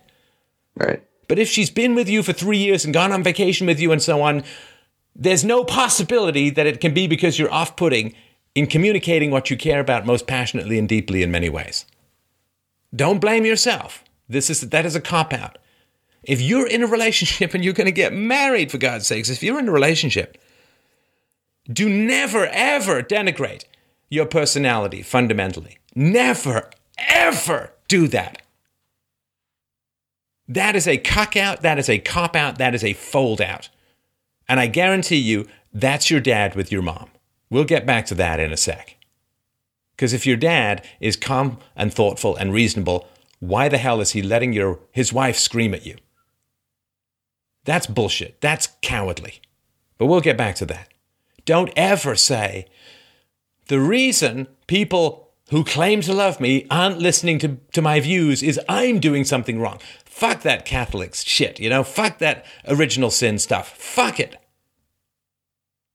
If they love you, and I assume she loves you, then never, ever, ever say or give her the excuse of not having to be rational because of some mysterious negative orbiting unpleasant ghost that floats around your head like the rings of Saturn. They're toxic, they're radioactive, they shoot off electricity and pixie farts. And that's why they're not listening to reason and evidence. Never, ever, ever, ever do that. Because that's disrespecting both of you. Well, Adam, you see, you're just such an unpleasant person and such a difficult person and such a negative person. Well, you're just really off putting when you put your treasured ideas across. You're negative, you're destructive, you're hostile, you're bleh, right? No, no, no, no, no. Why the hell would she be with you if you were like that? And you sure as hell aren't like that with me. Why would she be with you if you were like that? Never, ever give people the out of saying, well, it must be my presentation. No. Reason and evidence. Fuck the presentation style. What matters is, will they listen to reason and evidence? The devil himself can walk up to me and say that two and two is four. I have to evaluate the argument, and I can't say, ew, smells like sulfur. I'm going to reject everything. No, no, no. No. Somebody's with you, they love you. They trust you. They respect you. Never, ever, if you respect them, give them the out. And the reason you're giving her the out of maybe I put it forward in the wrong way is that you are desperate to not find out if she respects reason and evidence. And so you're taking on the burden yourself rather than find out the facts, which tells me you know the facts about whether she will listen to reason and evidence. Yeah, I, I definitely know that she is. Uh, she she does not listen to reason and evidence very often. Excellent. I can't wait for her to become a teacher. right. Is she going to pour this stuff into the minds of helpless, dependent, impressionable children? I got a story about that. Please do. Please do tell. So my brother and I were on uh, um, on Discord. We were talking, and she came in and she's You were on talking, talking about Discord. It's a voice chat. Okay, system. okay. Sorry. No problem. uh, I'm old. so we we were we were talking on there. She comes in and she decided that she she wanted to give us her presentation um, uh, for her class the next day, and we said, okay, go ahead and let us hear it. And she started it out with, "Oh, hi everybody. Uh, I uh, first of all, let's get let's give thanks that we're here on the Musk. I think it's the Musqueam tribe's land." Um, of some sort, I guess, uh, with the whole natives thing uh, in, in Canada. Um, so she, she began with that. And then she uh, went on to say something about um, bringing in uh, gender appropriation into the classroom, like it's the school's job. What, what gender appropriation? Like, yeah, uh, what, what was it called? Um, gender acceptance uh, to the students and and, making all these uh, uh, making it the school's obligation to teach kids that you don't have to be uh, this certain sex to like this certain sex. And how old were these kids? Uh, I think let's see, see, like 12, 11. Wow, she must have posted a lot about intolerance of homosexuality in Saudi Arabia. Right. She must have posted a lot about homosexuals being thrown off buildings in various countries around the world. She must have posted a lot about hostility towards homosexuals in Africa. Has she? No, no. Right. Right. Not really a very consistent approach to the problem, would you say? No, and I've uh, I've brought uh, certain things up like that when it comes to you know other places in the world, and it, it's like it doesn't hit it doesn't hit home. No, you know? see, picking on white guys, that's safe, right? That's LARPing as a moral hero. Ooh, I'm going to pick on white guys. oh, yeah, because white guys are just so mean. We're going to fight with you. Oh, boy. oh, it's so sad. Oh, man. And, and picking on white guys, I mean. it's about the most cowardly moralizing that can be conceived of. Mm-hmm.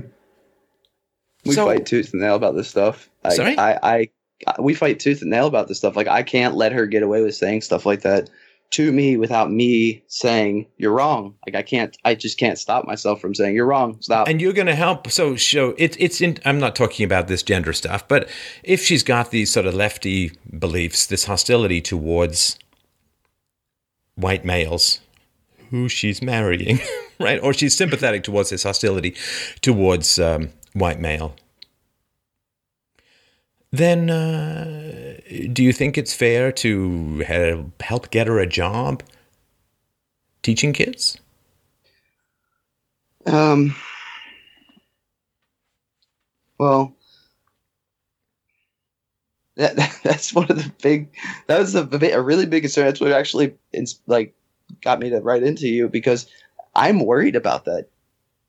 Um, but at the same time, not enough.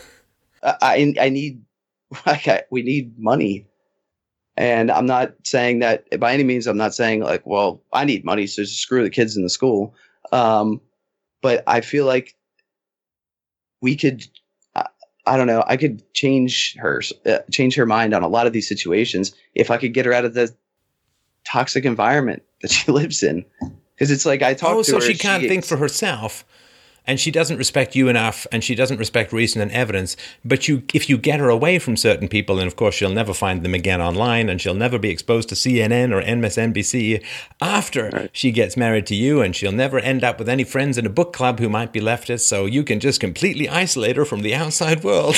I mean, you understand that's not. Yeah. Yeah. Right? That's not practical. And you've had three years.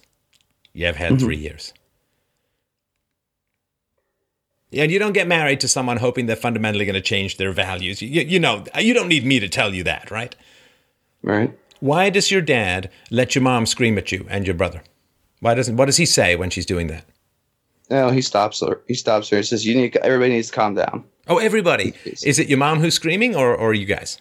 Uh, it kind of goes back and forth. So all of us. Okay, but she's the mom. She's the right. older. She's the authority. She's the wiser, and she obviously thinks that she's more moral than you in this area, right? Right. And did this happen when you were growing up?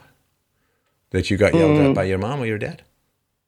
Oh, oh no, we're talking about a month ago. No, no, but when you were growing up as children. Oh, oh, oh no, they they were very non-aggressive, uh, non-aggression. They never hit, they never yelled. Uh, I mean, that was very rare. I think I saw my dad get mad once and throw something when he was in the basement away from us. Uh, that was the only time I've ever seen them get like ext- uh, uh, excessively emotional. If, uh, like if a man angry. isn't gonna get, if a man is gonna get angry, it's gonna be one of two places: a, the garage, and b, the basement, because that's where the tools are. So that's just the way it works. Right. Okay. Good. Well, I'm I'm glad that he does that. I appreciate that, and I withdraw what I said earlier as an unjust uh, statement. I'm surprised, which is good. Good to be surprised by these these things. Adam, Mm-hmm. You and your fiance are not going to meet in these values, in my opinion. Mm-hmm. She also is on her best behavior at the moment because there's a lead up to a wedding and she knows that you may have some reservations about value compatibility. Once she's got the ring and all of the legal rights and powers that that confers to her, she will have less incentive to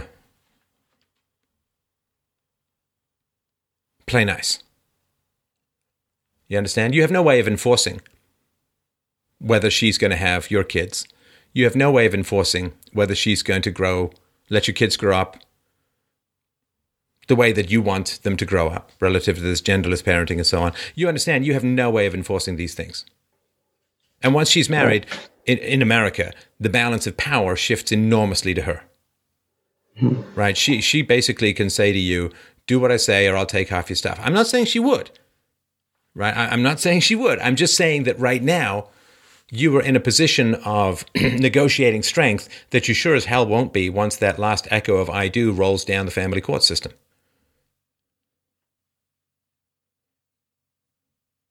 I just, you know, you, I'm not going to tell you what to do. I can't possibly tell you what to do. I just want to give you the the logic tree here right? She's not ever going to be more conciliatory or accepting than she is now. And I say this because she doesn't seem to have a lot of internalized values, but she's kind of like in any way the wind blows kind of thing, right? Which you sort of get to some degree, which is why you think somehow she's married and taken out of the school, but she's going to go into another school, right? Yeah. And she's going to be a teacher, and she's going to have other teachers, all who went through the same school that she went to, or the same type of school, or the same kind of education. Teachers' college is rampantly lefty, right? Uh, extremely. So she's going to be surrounded by people who've had the same kind of education, right? And they're going to be talking to her. And she's going to come in and she's going to complain about you. And then they're going to say, Oh, I, I can't believe he would. All out of your control. If she's susceptible to social influences and she's susceptible to lefty social influences and she's going to work in a school, that's a risk factor, I would say. yeah, extremely. How long has her cousin not liked her politics? Mm, as long as I have, uh, um, I, I honestly don't think she ever even talked about politics prior to the Trump explosion. Um, so her first introduction to politics was the media screaming at her, "Look, America's hiring a xenophobe, sexist bigot." You know, there are lots of women who like Trump, right? Yeah. Why can't you get a woman who likes Trump? Since that indicates a lot more than Trump, right? But the value set, the the way you look at the world, the way you handle personal responsibility, um, a responses, responsiveness to reason and evidence, and so on, and a love of guns. A lot of times, what's wrong with a nice Trump hottie? Uh, there's nothing wrong with a nice Trump hottie. I mean, uh, for you, I mean, I don't mean abstractly. Right, right, right. For me, um, there's nothing wrong with with going. I mean, and and I could do that but I, I really feel that our relationship, and regardless of what I've already told you here, uh, there's a lot more to our relationship um, than just this this kind of stuff. And I, I understand that is, is, like you said, a risk factor, but there's more to it, our relationship, than meets the politics. I guess you want to say. Okay, well, tell me tell me the things that you love about her then. Okay, for instance, um, let's see, what was that? Uh, you said uh, in one of your one of your videos, relationship red flags. Should I stay or should I go?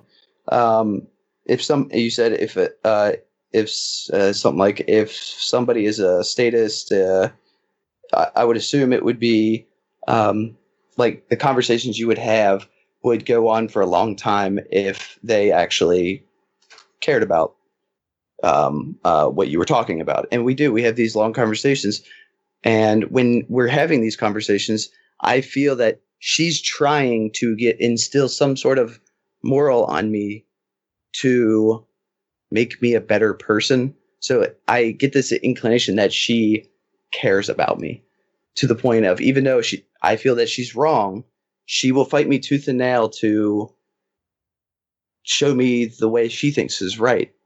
You know what I mean? Well, but she doesn't have the reason and evidence, right? Right, right. So she's trying to indoctrinate you. Right.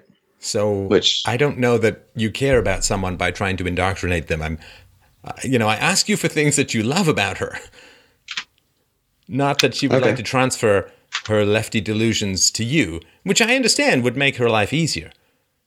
yeah. Let's try. Oh, okay. All right, we'll give you some ones here. Um, uh, she's she's always concerned like about my health. She's she uh she, obviously she's a vegetarian, so she's one of those that you know uh she she loves to be a vegetarian. She loves meat though. She's like obsessed with meat, and we she lives vicariously through me eating as much meat as I possibly can because that's just what I like to do. And so we our personalities although we're opposites we we clash to make this good mold of um, uh, we have fun together Uh, she's very funny uh, and, we both like to travel um, she's very motivated she's very very driven and i really find that as an attractive figure in a woman. Uh, when it comes to she works out, she cares about what she looks like. Um, uh, she's got two degrees. I know that they're not in the kind of fields that I'm too happy with, but I mean, it does show drive in a person um, to get two degrees and work out and keep keep this lifestyle going. And um, she's very affectionate uh, when we're together. I, I can tell that she cares about me. She wants to talk to me all the time. My previous relationships were, um, the, my last relationship I have ended because I just didn't even feel like there was. I didn't feel like she was even there. Um, so I can feel this like reciprocating uh, love for one another uh, between us, where we don't even really have to say anything at all, and we and we're we're okay with that. Um, we've it's not like a it's phys- the physical part of our relationship is great. Um, so when it comes to uh, it, well, are you just dating her because the, the, are you engaged to her because it's a physical relationship? The answer is no. I mean, we have a relationship long distance for three years now, so there's got to be more to it than just physical. So, um,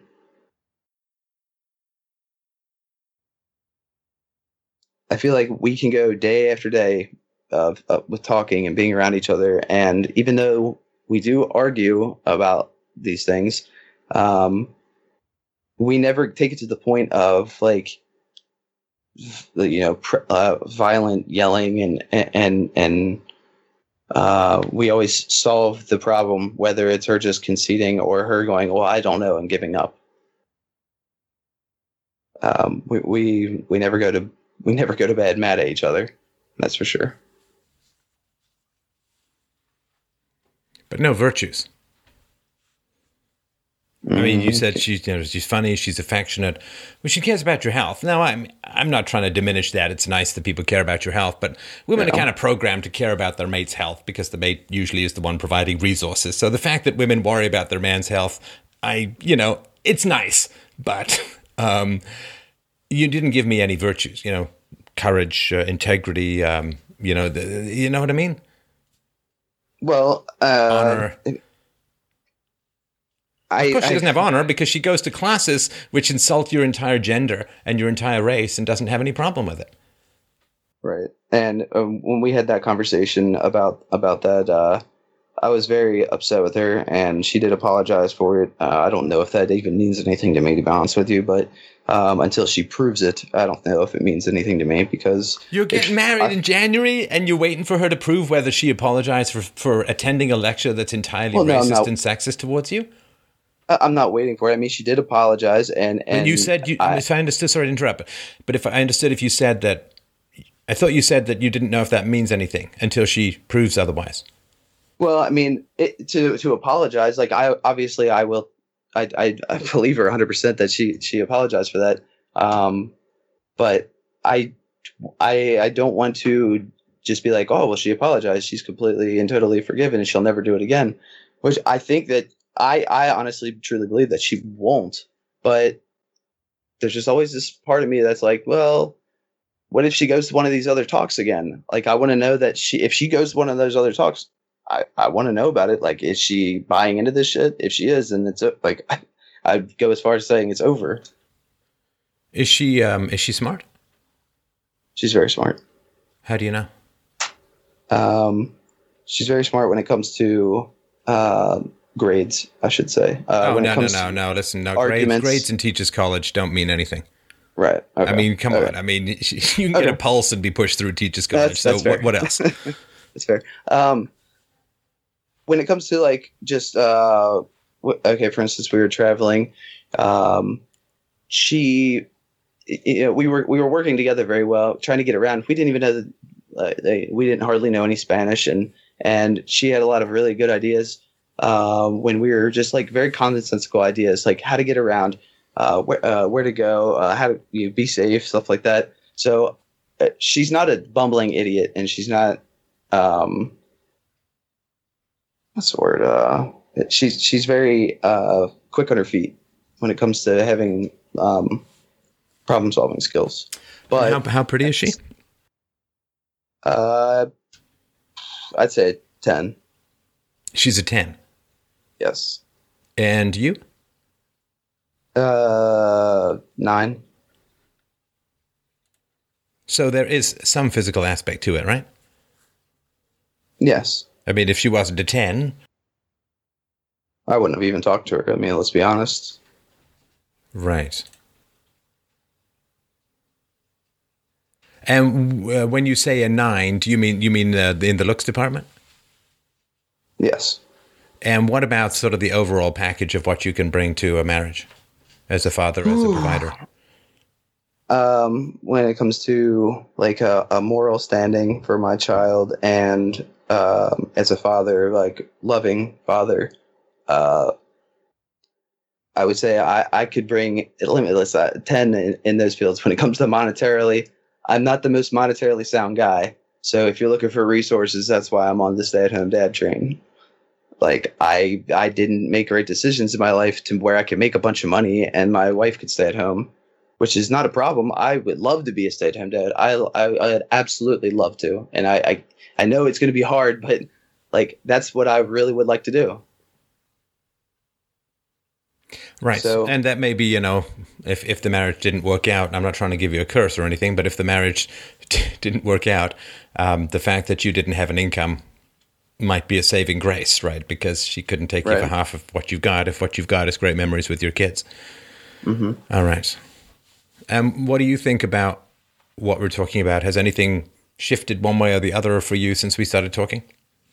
Yeah, um, I I really need to have like a sit down conversation with her about this, like uh, uh, one where she isn't, you know, arguing with me about any of this stuff. Uh, um, instead, just listening to my concerns, and I need to see how she's going to react to these concerns because, um, if she reacts in a way that well is, uh, uh red flags everywhere, then then I don't think she will. I think that she, she'll say, Well, it's, okay, it's well, hard. Sorry to interrupt. It's hard to say now because she wants to get married, right, yeah, So if she, I mean, you've had three years, right? And mm-hmm. if she wanted a certain, if she wanted to be a certain way or treat you with a certain respect or your preferences or passions with a certain respect, then she would have done it by now if it was a value that she had somehow innately. So if she would do something now, it may be because of the proximity of the wedding or the potential wedding. But mm-hmm. basically, you want her to be someone you want because she's pretty and and and nice and and has an affectionate side and can be funny and and all of that right Mhm. but um you understand if if you'd called me after a third date with this woman what do you think i'd be saying run for your life. but you're in now right i mean Right. you're not in so far because you're married but this is why you have conversations about values right away. Mm-hmm. Right away. Because we don't get to live forever right? Right Right. away. Because up uh, now you're kind of in you've got sunk costs you have not pursued other options or alternatives. She's got sunk costs everyone's got this expectation and now it's time to get married and you're kind of on a treadmill oh it's not a treadmill like a moving sidewalk you know like they have at the the airports just just moving along expectations time has accumulated are you making a choice based on values or are you just allowing accumulated momentum to move you in a certain direction? I never thought of it like that. But this is what happens, right? You know, sometimes we grow relationships like a boat grows barnacles, you know? Just just mm-hmm. time. Time, circumstances, and environment, right?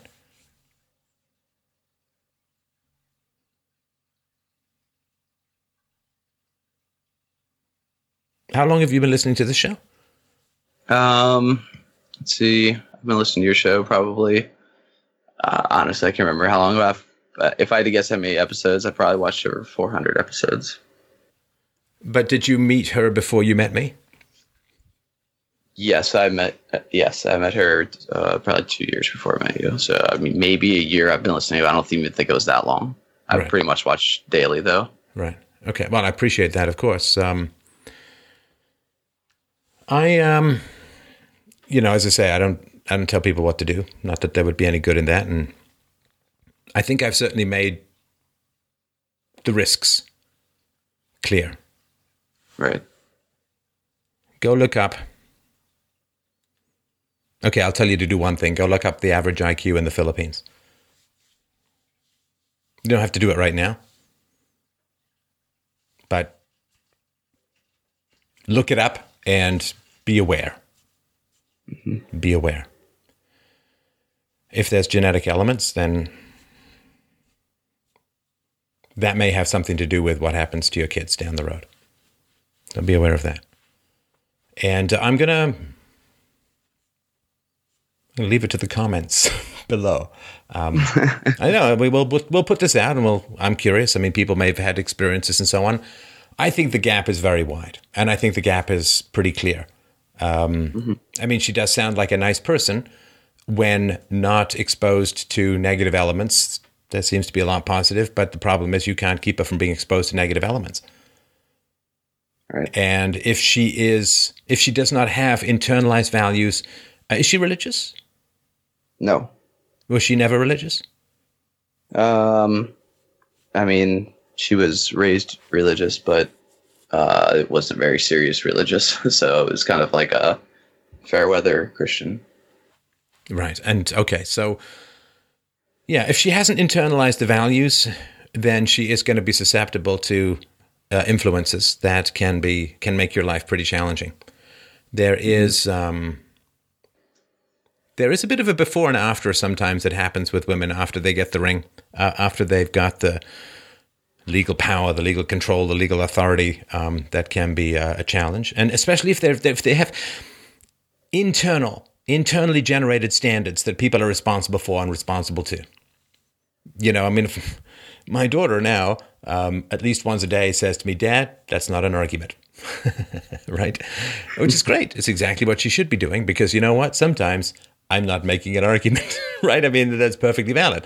But she has that standard she can appeal to me in. And, you know, when she sits down, Dad, I just want to say one thing.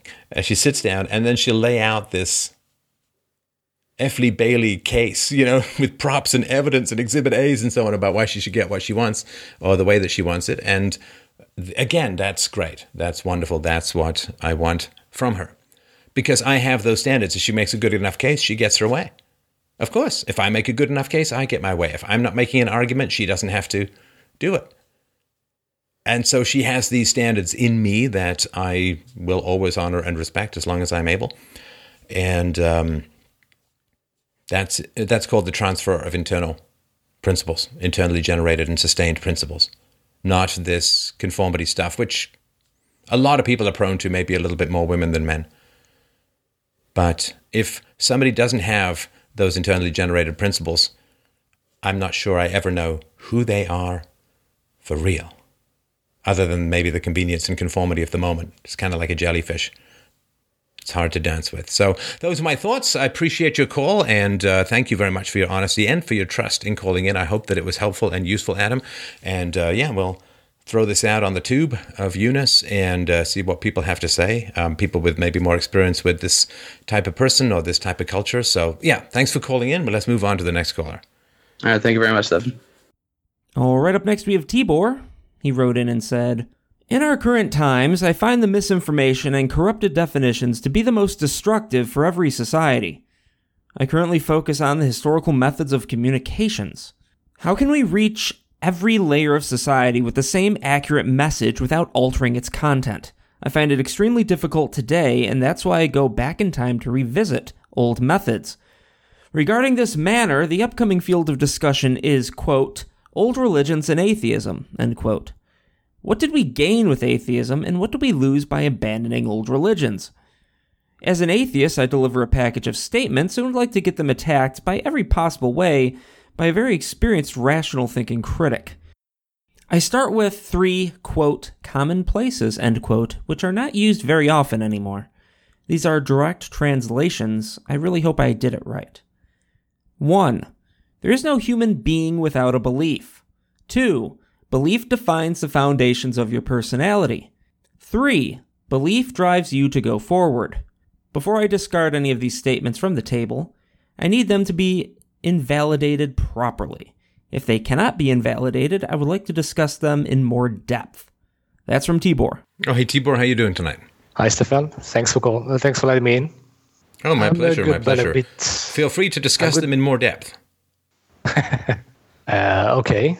Sorry about being a bit slow, but it's 4 a.m. here. You know, I'm in Hungary, uh, and coffee is running out. So, about the three statements, um, I don't know where to start. Uh, to be honest, uh, do you know these uh, commonplaces? You, uh, is it known in the U.S. or in, or in Canada?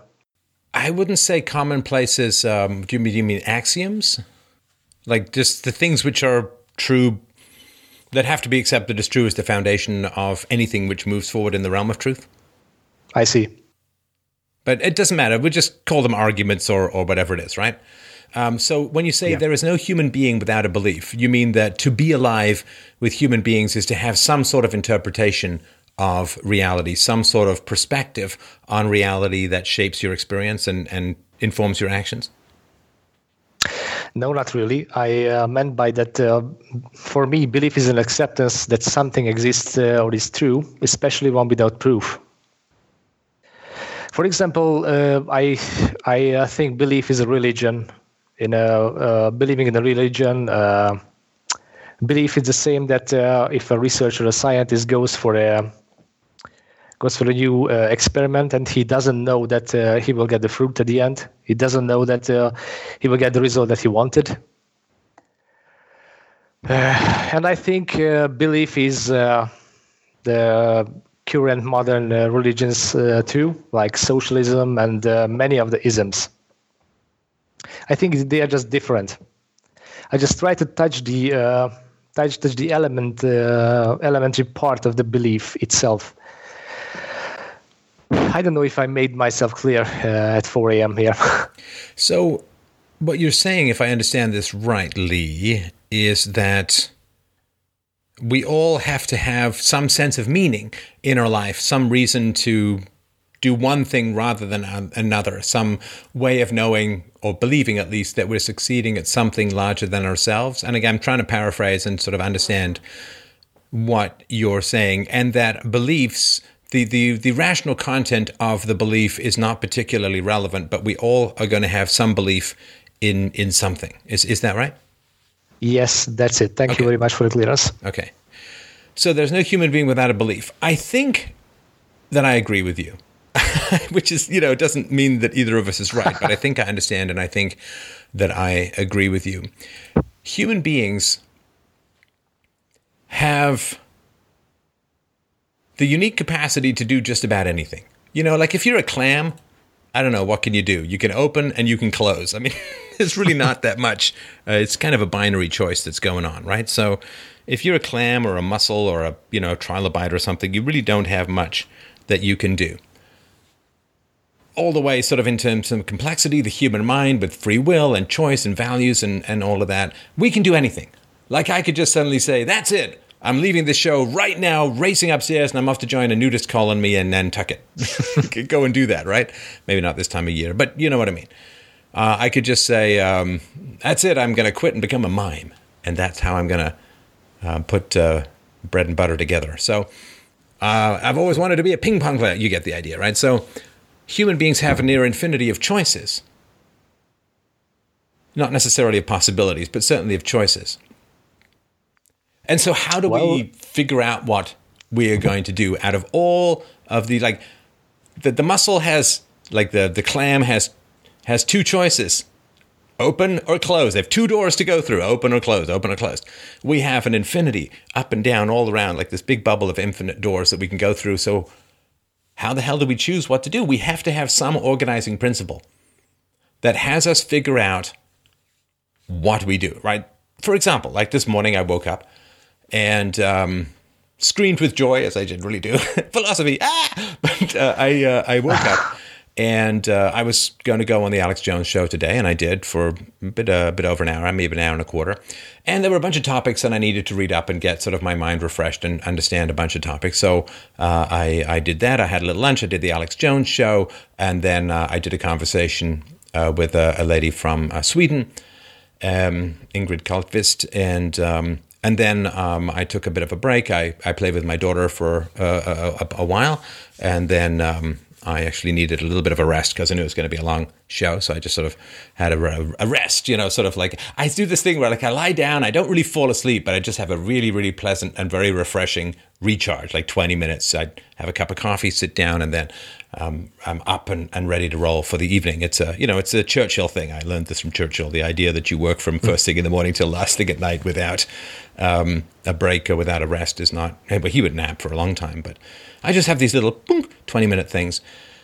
And then um, had dinner uh, with my family, which I really, really enjoyed. And uh, then came down and, and uh, I'm doing the show now. So this is like brief, brief, a brief trot through my day.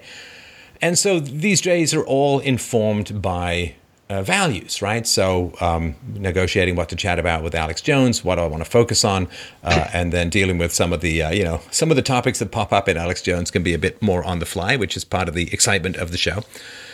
And um, figuring out, you know, I spent some time this afternoon going through these questions, you know, organizing my thoughts so it's not totally off the cuff and randomized, uh, figuring out what I wanted to talk about. So these are all informed by values and the values kind of go up. Like i want to do a good job i want to honor the people who invited me onto their show i want to be prepared for talking with ingrid i want all of these things right? All with you know i have this particular goal uh, which is at the moment to try and push back against regime changes. And that's part of a larger goal of making the world a better place you know all this kind of so there's this whole pyramid hierarchy of values that is informing my day. If i didn't have those values at all I don't know what I what would I do. I mean, I guess I'd eat when I'm hungry, like all the animals do, and I'd rest when I'm tired, like all the animals do. Yeah. you know, whatever, um, whatever when I'm whatever, like all the animals do. But if I didn't have any particular higher values or higher virtues that I wanted to pursue, I don't know how my day would be organized other than attending to basic bodily functions. Does that make any sense? Absolutely, but I would like to add uh, something to that because um, by belief, I wanted to uh, point to something that you don't know, that you cannot prove. You just believe in that that that will work or that might uh, be the thing that you wanted. For uh, for example, if you apply the non-aggression principle to the entire world, do we know? Do we have a proof that that should work? I think we don't. We just I don't know. uh, hang on. What do you that. mean by? It depends what you mean by work. Philosophy is not about what works, but what's right. Now, we hope that there's a relationship between what's right and what works, and I think in general there is. If you look, you know, when the non-aggression principle is more universally applied in the as as is in the free market, then people end up a lot better. Like, I mean, the non-aggression principle is far more applied in South Korea than it is in the dictatorship of North Korea, and uh, South Korea has 40 times the economic output of North Korea, which gives them, of course, choices for you know more than cabbage and cockroaches for lunch. So I don't know what you mean by does it work? It can be logically and consistently applied and enacted by everyone the whole world over. Everyone the whole world over, everyone the whole world over can all simultaneously not aggress against each other at the same time. And um, so it can work in terms of it can be enacted in the realm of possibility. I don't know what else you might mean by the word though. Yeah, that's it. In the world of possibility, that's it. So uh, we, we can have uh, a certain knowledge about that when, when we reach that point, when we reach that uh, state, right? I'm sorry, could you repeat that again? I didn't quite follow.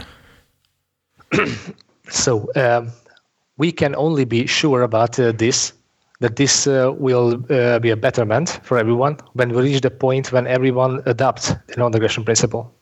Oh, but I don't care. No, I don't. I don't care what what is the better for every. I don't know. I can't guarantee the non-aggression principle is going to be better for everyone. I mean, there are people who really like to use violence to get their way. There are people who like to use political violence or personal violence or whatever it is. You know, I mean, I, I can't Okay. guarantee that at all. I can only tell you that it's morally right to pursue the non-aggression all right. principle. That's what I wanted to point out. That uh, the belief, uh, we can say that uh, non-aggression principle is a belief, right? A moral principle is a belief. What do you mean? You believe in this moral principle. That- no, I've, uh, I've, I've, right. I've proven the moral principle. Like two and two make four is not a belief. right? I mean, Yeah, I a believe I can fly. You know, I mean, that's a you know a crazy belief. Jump out of a window. So we have to differentiate between beliefs that are false and beliefs that are true, which is kind of the whole point of philosophy, right? Yeah, I wanted to give a bit, a bit more context uh, mm, behind my question. Because uh, I wanted to give you these three uh, statements to invalidate them, but it seems that we are going in a different uh, direction. So, um, I just don't want to use the word belief for things which are true versus things that are false. It's like it's like saying that um, we can use the word nutritious to describe things which you can eat and things which you can't eat, right? So sure, Yeah. there's belief, and there are beliefs that are false, and there are beliefs that are true, and that's um, an epistemological question that is at the foundation of philosophy. So sure, there there is no human being without a belief, but I don't want to do the equivalence of saying that true and false beliefs can both be subsumed under the category called belief, because that's a little confusing. all right, I can accept that. Uh, I did not wanted to make the case about the non-aggression principle. I wanted to use it as an example, but I can accept that uh, you say that is, that is uh, truth. But whether beliefs are true or false, to get to your second commonplace, whether a belief is true and false doesn't seem to have much difference on the degree to which it, it, it defines the foundations of your personality. Right? So, I mean, if someone has a belief that is false and they believe it even more strongly than someone who has a belief that is true, I believe that it will, as you say, even more strongly in the person who has the false but vehement belief more clearly or more define the foundations of their personality, if that makes sense. yes, absolutely. Uh, I mean, if I believe I'm a, just to clear it up for the audience, if I believe I'm a good person, but not really that good, and, you know, I just, I'm kind of wishy washy about it, then that's going to have some effect on my personality. However, if I believe I'm Napoleon, 150%, that's going to have a very, very significant effect on my personality, um, even though one may be more valid than the other, if that makes sense. Yes, it does. Um, so my point uh, the, with these three statements is um, I started this uh, engagement with uh, communication uh, questions. You know that how can we reach uh, the people with the same uh, content without altering its uh, altering its uh, full content? Uh, I'm member of the Mensa Hungarica, and uh, we try to figure out how can we reach different layers of society with the same message. And it looks like we cannot do this on philosophical way for every single uh, layer of society and i and by layer i mean the different iq levels Right.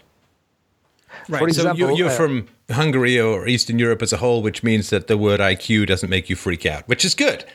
It's very, very helpful. Very helpful. It's really tough out here in the in the in North America and and Western Europe. They IQ ah eugenics. Anyway, so I'm glad that we can talk about that more openly. Yes we can uh, we disagree a bit uh, about this because i'm, I'm uh, well aware of your show for like two years uh, for example in Mensa Hungarica, I learned that uh, IQ is inheritable only f- 54%, and the rest is culture and education. Well, it depends what age you're talking about. I mean, that's that that is certainly true at a particular phase in life. When you talk to people in their, or when you measure people in their 60s, it seems to be closer to 80% hereditary. Um, so it, it's saying that IQ is one or the other. Uh, it's less when you're younger and becomes more when you're older. So I'm sure we can both. I mean, we may both be right as far as that goes. Yes, but uh, the effect, uh, the IQ's effect is uh, more uh, interesting to me in communication, because um, if if I want to break it down to different uh, layers, there is a huge difference between IQ 85 and IQ 110 in understanding or uh, receiving uh, curriculums and building knowledge for example, for, for me, for us, uh, a small group, uh, we see uh, IQ only the factor of short-term in- intelligence, which contains the, the short-term memory plus processing speed plus focusing ability. I will clear this up uh, later uh, if it's uh, confusing, and sorry about that if it's not. No, it makes sense. to me. Okay. So the short-term memory and the focusing ability is the key factor in this because processing speed is um, how can I say it's not that that much important if you want to win a conversation or, or if or if you want to educate someone. My problem is that uh, the discussion that we are having right now, it can only affect like 77 to 80 percent, uh, or it can uh, affect only 20 percent of the population average. Most of the people just don't get it, can cannot follow it, or just uh, disconnects it because he's uh, he's lazy. He, he don't want to intellectually engage uh, to that. Well, yeah, I mean, lazy or not, I mean, if if people out there have ever played video games, sorry, just to give an analogy, it's not perfect, but I think it will help get the idea across. So when I was, I don't know, how old was I when Doom came out, the original Doom? It was a quite a long time ago. It was in the early '90s. Anyway, I had a notebook computer which I had for my uh, my uh, graduate degree, and it was a 386, 25 megahertz. No, no, not gigahertz. I think 25 megahertz, and uh, not even a DX. It was no math coprocessor. It was just an SX and uh, monochrome screen, of course, right? Uh, a cozy six minute boot up time. But anyway, um, it was great for me for for working um, in college. It cost me twelve hundred dollars with tax to get that terribly tiny sixty meg hard drive. Anyway, six, it had one gig. Uh, sorry, it had one meg of RAM, a sixty meg hard drive, if I remember rightly. Anyway, um, I tried running Doom on it, and I got like a frame every second or two. You know, and and it it's impossible to play a game that's fast paced like Doom when you're getting a frame. And everyone's done this, you know. Ooh, I wonder what this game is like on max settings. Here, turning the corner. right? I mean, you, you can't, you simply can't play it. And so you can say, well, the computer is just slower than the computer with the, you know, 1080 GTX card or whatever, right? But it actually is, it's not different. It's not slower. It's impossible. Right? Yeah. So when it comes to like engaging in particular mental pursuits, it's not that somebody with a lower IQ is just slower. Like it just somebody who runs and somebody who walks. Well, the person who walks, it just takes them longer to get there. Right? It's not the case. It's actually just too frustrating and annoying. It's not like if you try to play Doom on my old 386 25 SX uh, notebook computer, it's not like it'll just take you longer to finish it. Like you won't finish it because you won't bother playing. It's too annoying. The computer is too slow. It just doesn't work. And so I agree with you. There are dividing lines in the, and I actually ended up having to play it in a tiny little window on the lowest resolution. I mean, it was crazy. It was like playing in a postage stamp and, you know, like, like Minecraft for when your face is right next to the screen. But anyway, so when it comes to sort of intelligence, and th- this is me in certain areas as well. Like I'm very, very bad at learning foreign languages. Computer languages, yes, I think I know 18 last time I counted, but um, other languages, no. I'm pretty bad at French and and even worse at German. So, and it's just my brain doesn't work that way. So for me, it's not like well, it'll take me longer to learn a foreign language. I just won't. I'm going to go to my grave knowing English very well, bunch of computer languages, restaurant French, pigged in German, and that's it. So it's not like it's just slower for me to learn languages. I just don't learn other languages. It's not my particular skill. Other things I get like easy peasy and and nothing but right. So um, that is when, when it comes to intelligence. The challenge then, of course, is how do you downshift ideas so they can run on a 386 and uh, i think it's possible and that's what a lot of what i do in this show is trying to figure out how to appeal to both sides of the bell curve and Yeah. so that's why i do a lot of the stuff that i do but um, I think that's a way of sort of uh, uh, understanding it. And this is what bothers me. Another guy called in earlier. It's like, okay, so you want to be a, a moralist or a philosopher and so on. You have to find ways that people can just kind of understand what you're saying. Explain it to me like I'm five years old. And I can do UPB. I've got a whole show from years ago, the ABCs of UPB. It's right there at FDRpodcast.com um, about how to explain UPB to kids. And I went through this with my own daughter and talked about it with a couple of other kids and so on. And um, you have to find ways to to explain your philosophy, to explain your ideas, and get your arguments across to people who aren't as smart. And and that's nothing wrong with that. I mean, it's perfectly valid. You know, if somebody was if somebody was really good at language and was trying to teach me French, they'd need to be patient with me because that's not the way my brain particularly works at its that's uh, my point. octane. So I just wanted to sort of break that out for people. If you want to be a thinker who has an effect in the world, find ways to break it down and make it engaging and entertaining for a wide variety of people. Otherwise, you kind of are preaching to the polysyllabic choir. Uh, about your past uh, with the uh, programming, I had a 286 with Hercules monitor. I'm almost uh, 40 years old and 50 years in the IT industry, so I know what you mean. that was my first. My first IBM desktop was a yeah 286 10. Uh, 10 megahertz, and that's because that's I had amazing. an Atari 520 ST, which had a floppy drive, a floppy drive. That's how I loaded things. And then I'm like, yeah. oh, I should buy, I should go and buy uh, a, uh, I don't know what was going on with Atari at this point, but I wanted to buy a hard drive, an external hard drive, because I had a lot of writing and I didn't want floppy disks also. They failed a lot. And I wanted to go buy a hard drive, and it was crazy. Like the hard drive was like nine hundred dollars, which was like even more than the computer, the 520 ST, which was a great computer. I actually ran an emulator on it a little while back, just out of curiosity. And it still works even on a new computer. But I could get a friend of mine was selling his um, EGA monitor 286 uh, computer, and I used that one for a while. Uh, I actually wrote my first novel. No, I wrote my first novel on the 520 ST. No, I wrote my first novel on Atari 800 when I was 11, but that's a different matter.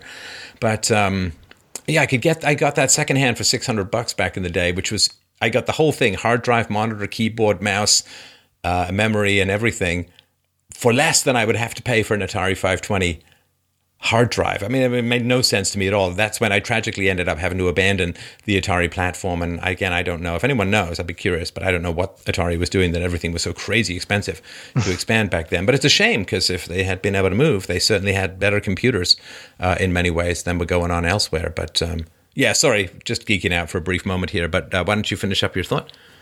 No problem. I enjoying it. I used to. I mean, to be honest, I was watching old video game footage while you were talking about different things. yeah, yeah, yeah. okay, but uh, back to the point. So uh, I am glad that we are agree almost in everything. But uh, my my final point, uh, you know, the the original question: what what did we gain with atheism? What did we lose with old religions?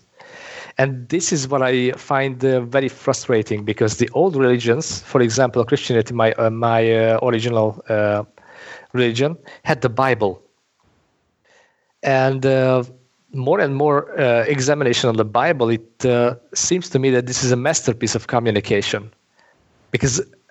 Um, if you have a lower IQ person, but not not necessarily lower IQ person, but the ill-treated, ill-educated person, and then by educated i mean a family background. Ill-educated person can be thought not by rationality not by uh, philosophy but storytelling comedy fairy tales. And if you see the exemplary speeches the uh, bible um, the bible parables if i said it correctly these are uh, just interpretations of the ten commandments and the, and the uh, seven sins Oh yeah, no, I remember my first Bible. All I did was look at the pictures. So, uh, so if you, so if you want to communicate uh, somewhat uh, uh complex ideology like uh, Christianity, the Bible uh, succeeds. That's why I wanted to understand how how did it work and what did we lost by stripping away people from the Bible. Well, For and example, it's a great question, and I do sometimes wonder whether atheism was a step forward or a step backwards. But it doesn't yeah. really matter because it's happened, and we have to push on. There is no turning back in time. We can't undo what we learned. We can't undo what we know. We must uh, push on, which is why I did UPB rather than reconvert back to Christianity and, and take that path. Uh, that, that, to me, they're you know, and do do respect to Christians, fantastic respect to Christians. Maybe I'm wrong about this, but this is my particular approach that um, we have to go forward. The people who are working on intellectual pursuits, uh, atheism, and, and so on, they're talking a lot to each other and they're not talking a lot to society.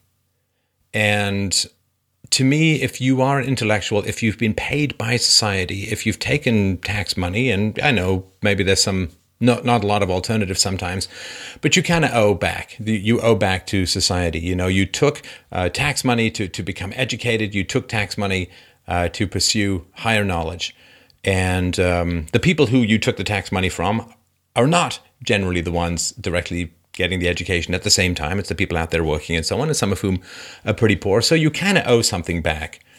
It's not an absolute obligation, and know. It's like, but I understand it's the way the system is set up. But I felt that there's kind of uh, a responsibility to pursue uh, this knowledge, uh, to to pursue getting the knowledge back to the people. So when it comes to being good uh, and encouraging people to be good, to pursue virtue, to do the uncomfortable work and the heavy lifting of being good in a society that is often run by some fairly unsavory, pe- unsavory people with some fairly unsavory goals.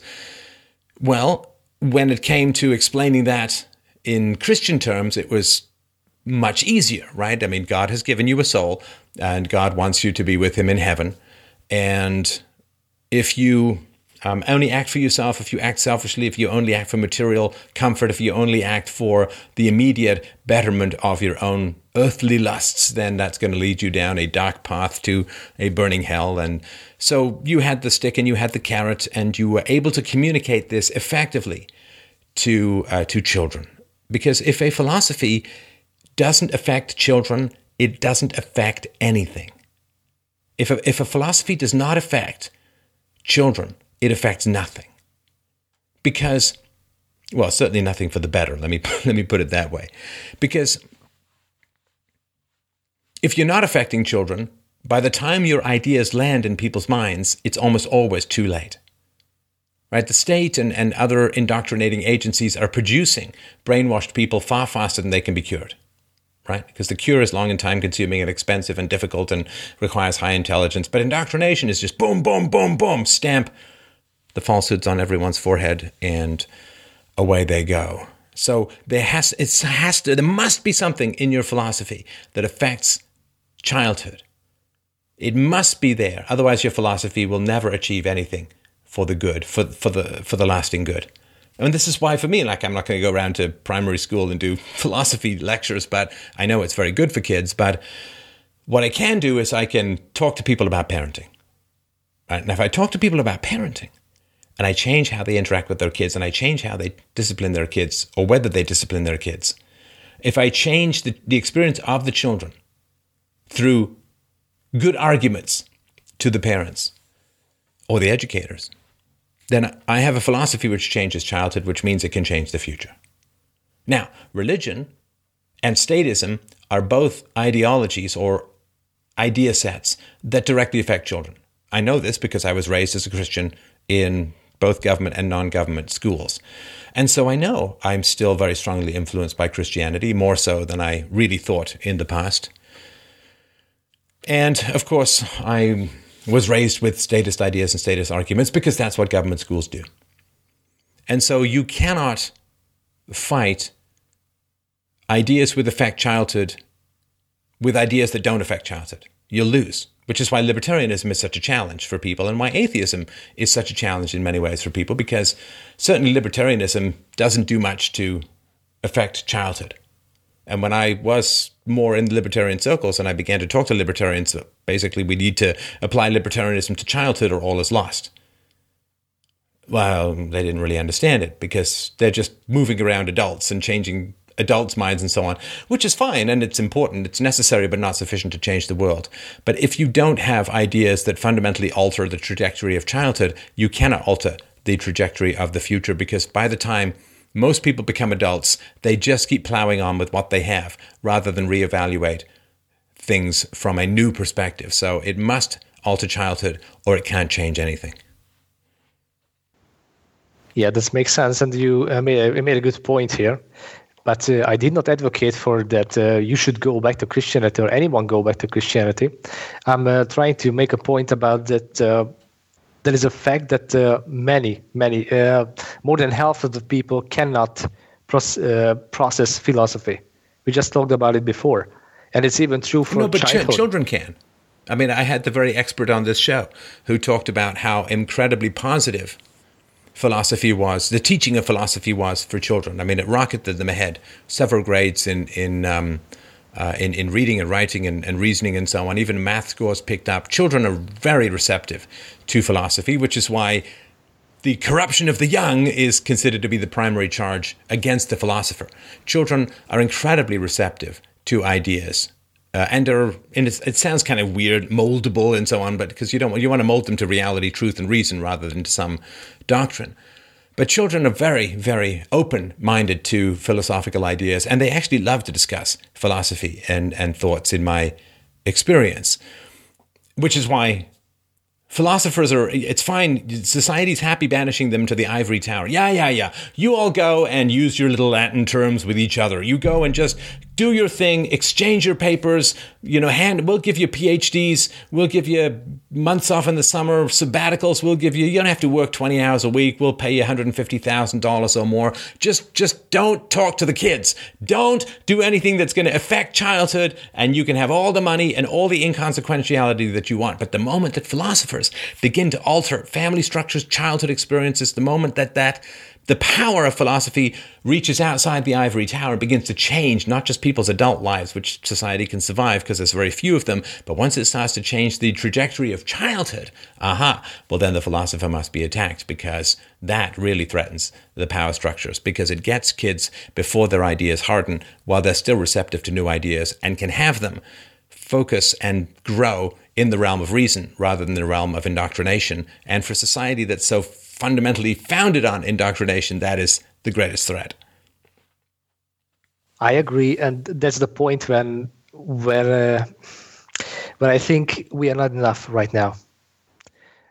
I I think yeah yeah yeah. Well, I'm sorry to interrupt. I mean, it's all. I'm I'm just. I got to finish with the rant here, so I'm getting a little tired. I want to make sure that the show quality remains high. But stop complaining stop complaining and go make a difference. You know, there's not enough of us. It's not going to happen. It's not going to just Man, go I'm... make a difference. Go make a difference. Go make a podcast. Go make a book. Go make a movie. Go make a novel. Go anything. Just go and do something. it's a self fulfilling prophecy to say, but there aren't enough reasonable people to change the world. Go make more reasonable people. Go talk to your friends. Go talk to your family. Go talk. Go set up a speech at your local community hall. I mean, for heaven's sakes, when people, especially when people call into me and say, well, Steph, there just aren't enough of us. It's like, well, if we were all me, we sure as hell would be a lot closer to having enough of us. So just go out and do things to make the world a better place. Go put your neck on the line, go put your heart on your sleeve, and get out there in the marketplace of ideas and make your case, stake your claim, and carve out the future in the image of reason and evidence. So thanks for the call. Thanks for everyone for calling in so much. A great pleasure to chat with all of you. Please, please, please, please, please remember to go to freedomainradio.com slash donate to, I shouldn't say slash like I'm about to hit you with a scimitar, freedomainradio.com slash donate, please, to, to help out the show, to support us in the essential work that we're doing. And don't forget to follow me on Twitter at Stefan Molyneux. And don't forget, even more, if you've got some shopping to do, costs you nothing, please go to FDR. Oh, Lord. Ah, FDR url.com forward slash Amazon. Yeah, I told you I was getting a little tired, but there we go. I managed to get it out. Have yourself a wonderful, wonderful day. I'll talk to you soon.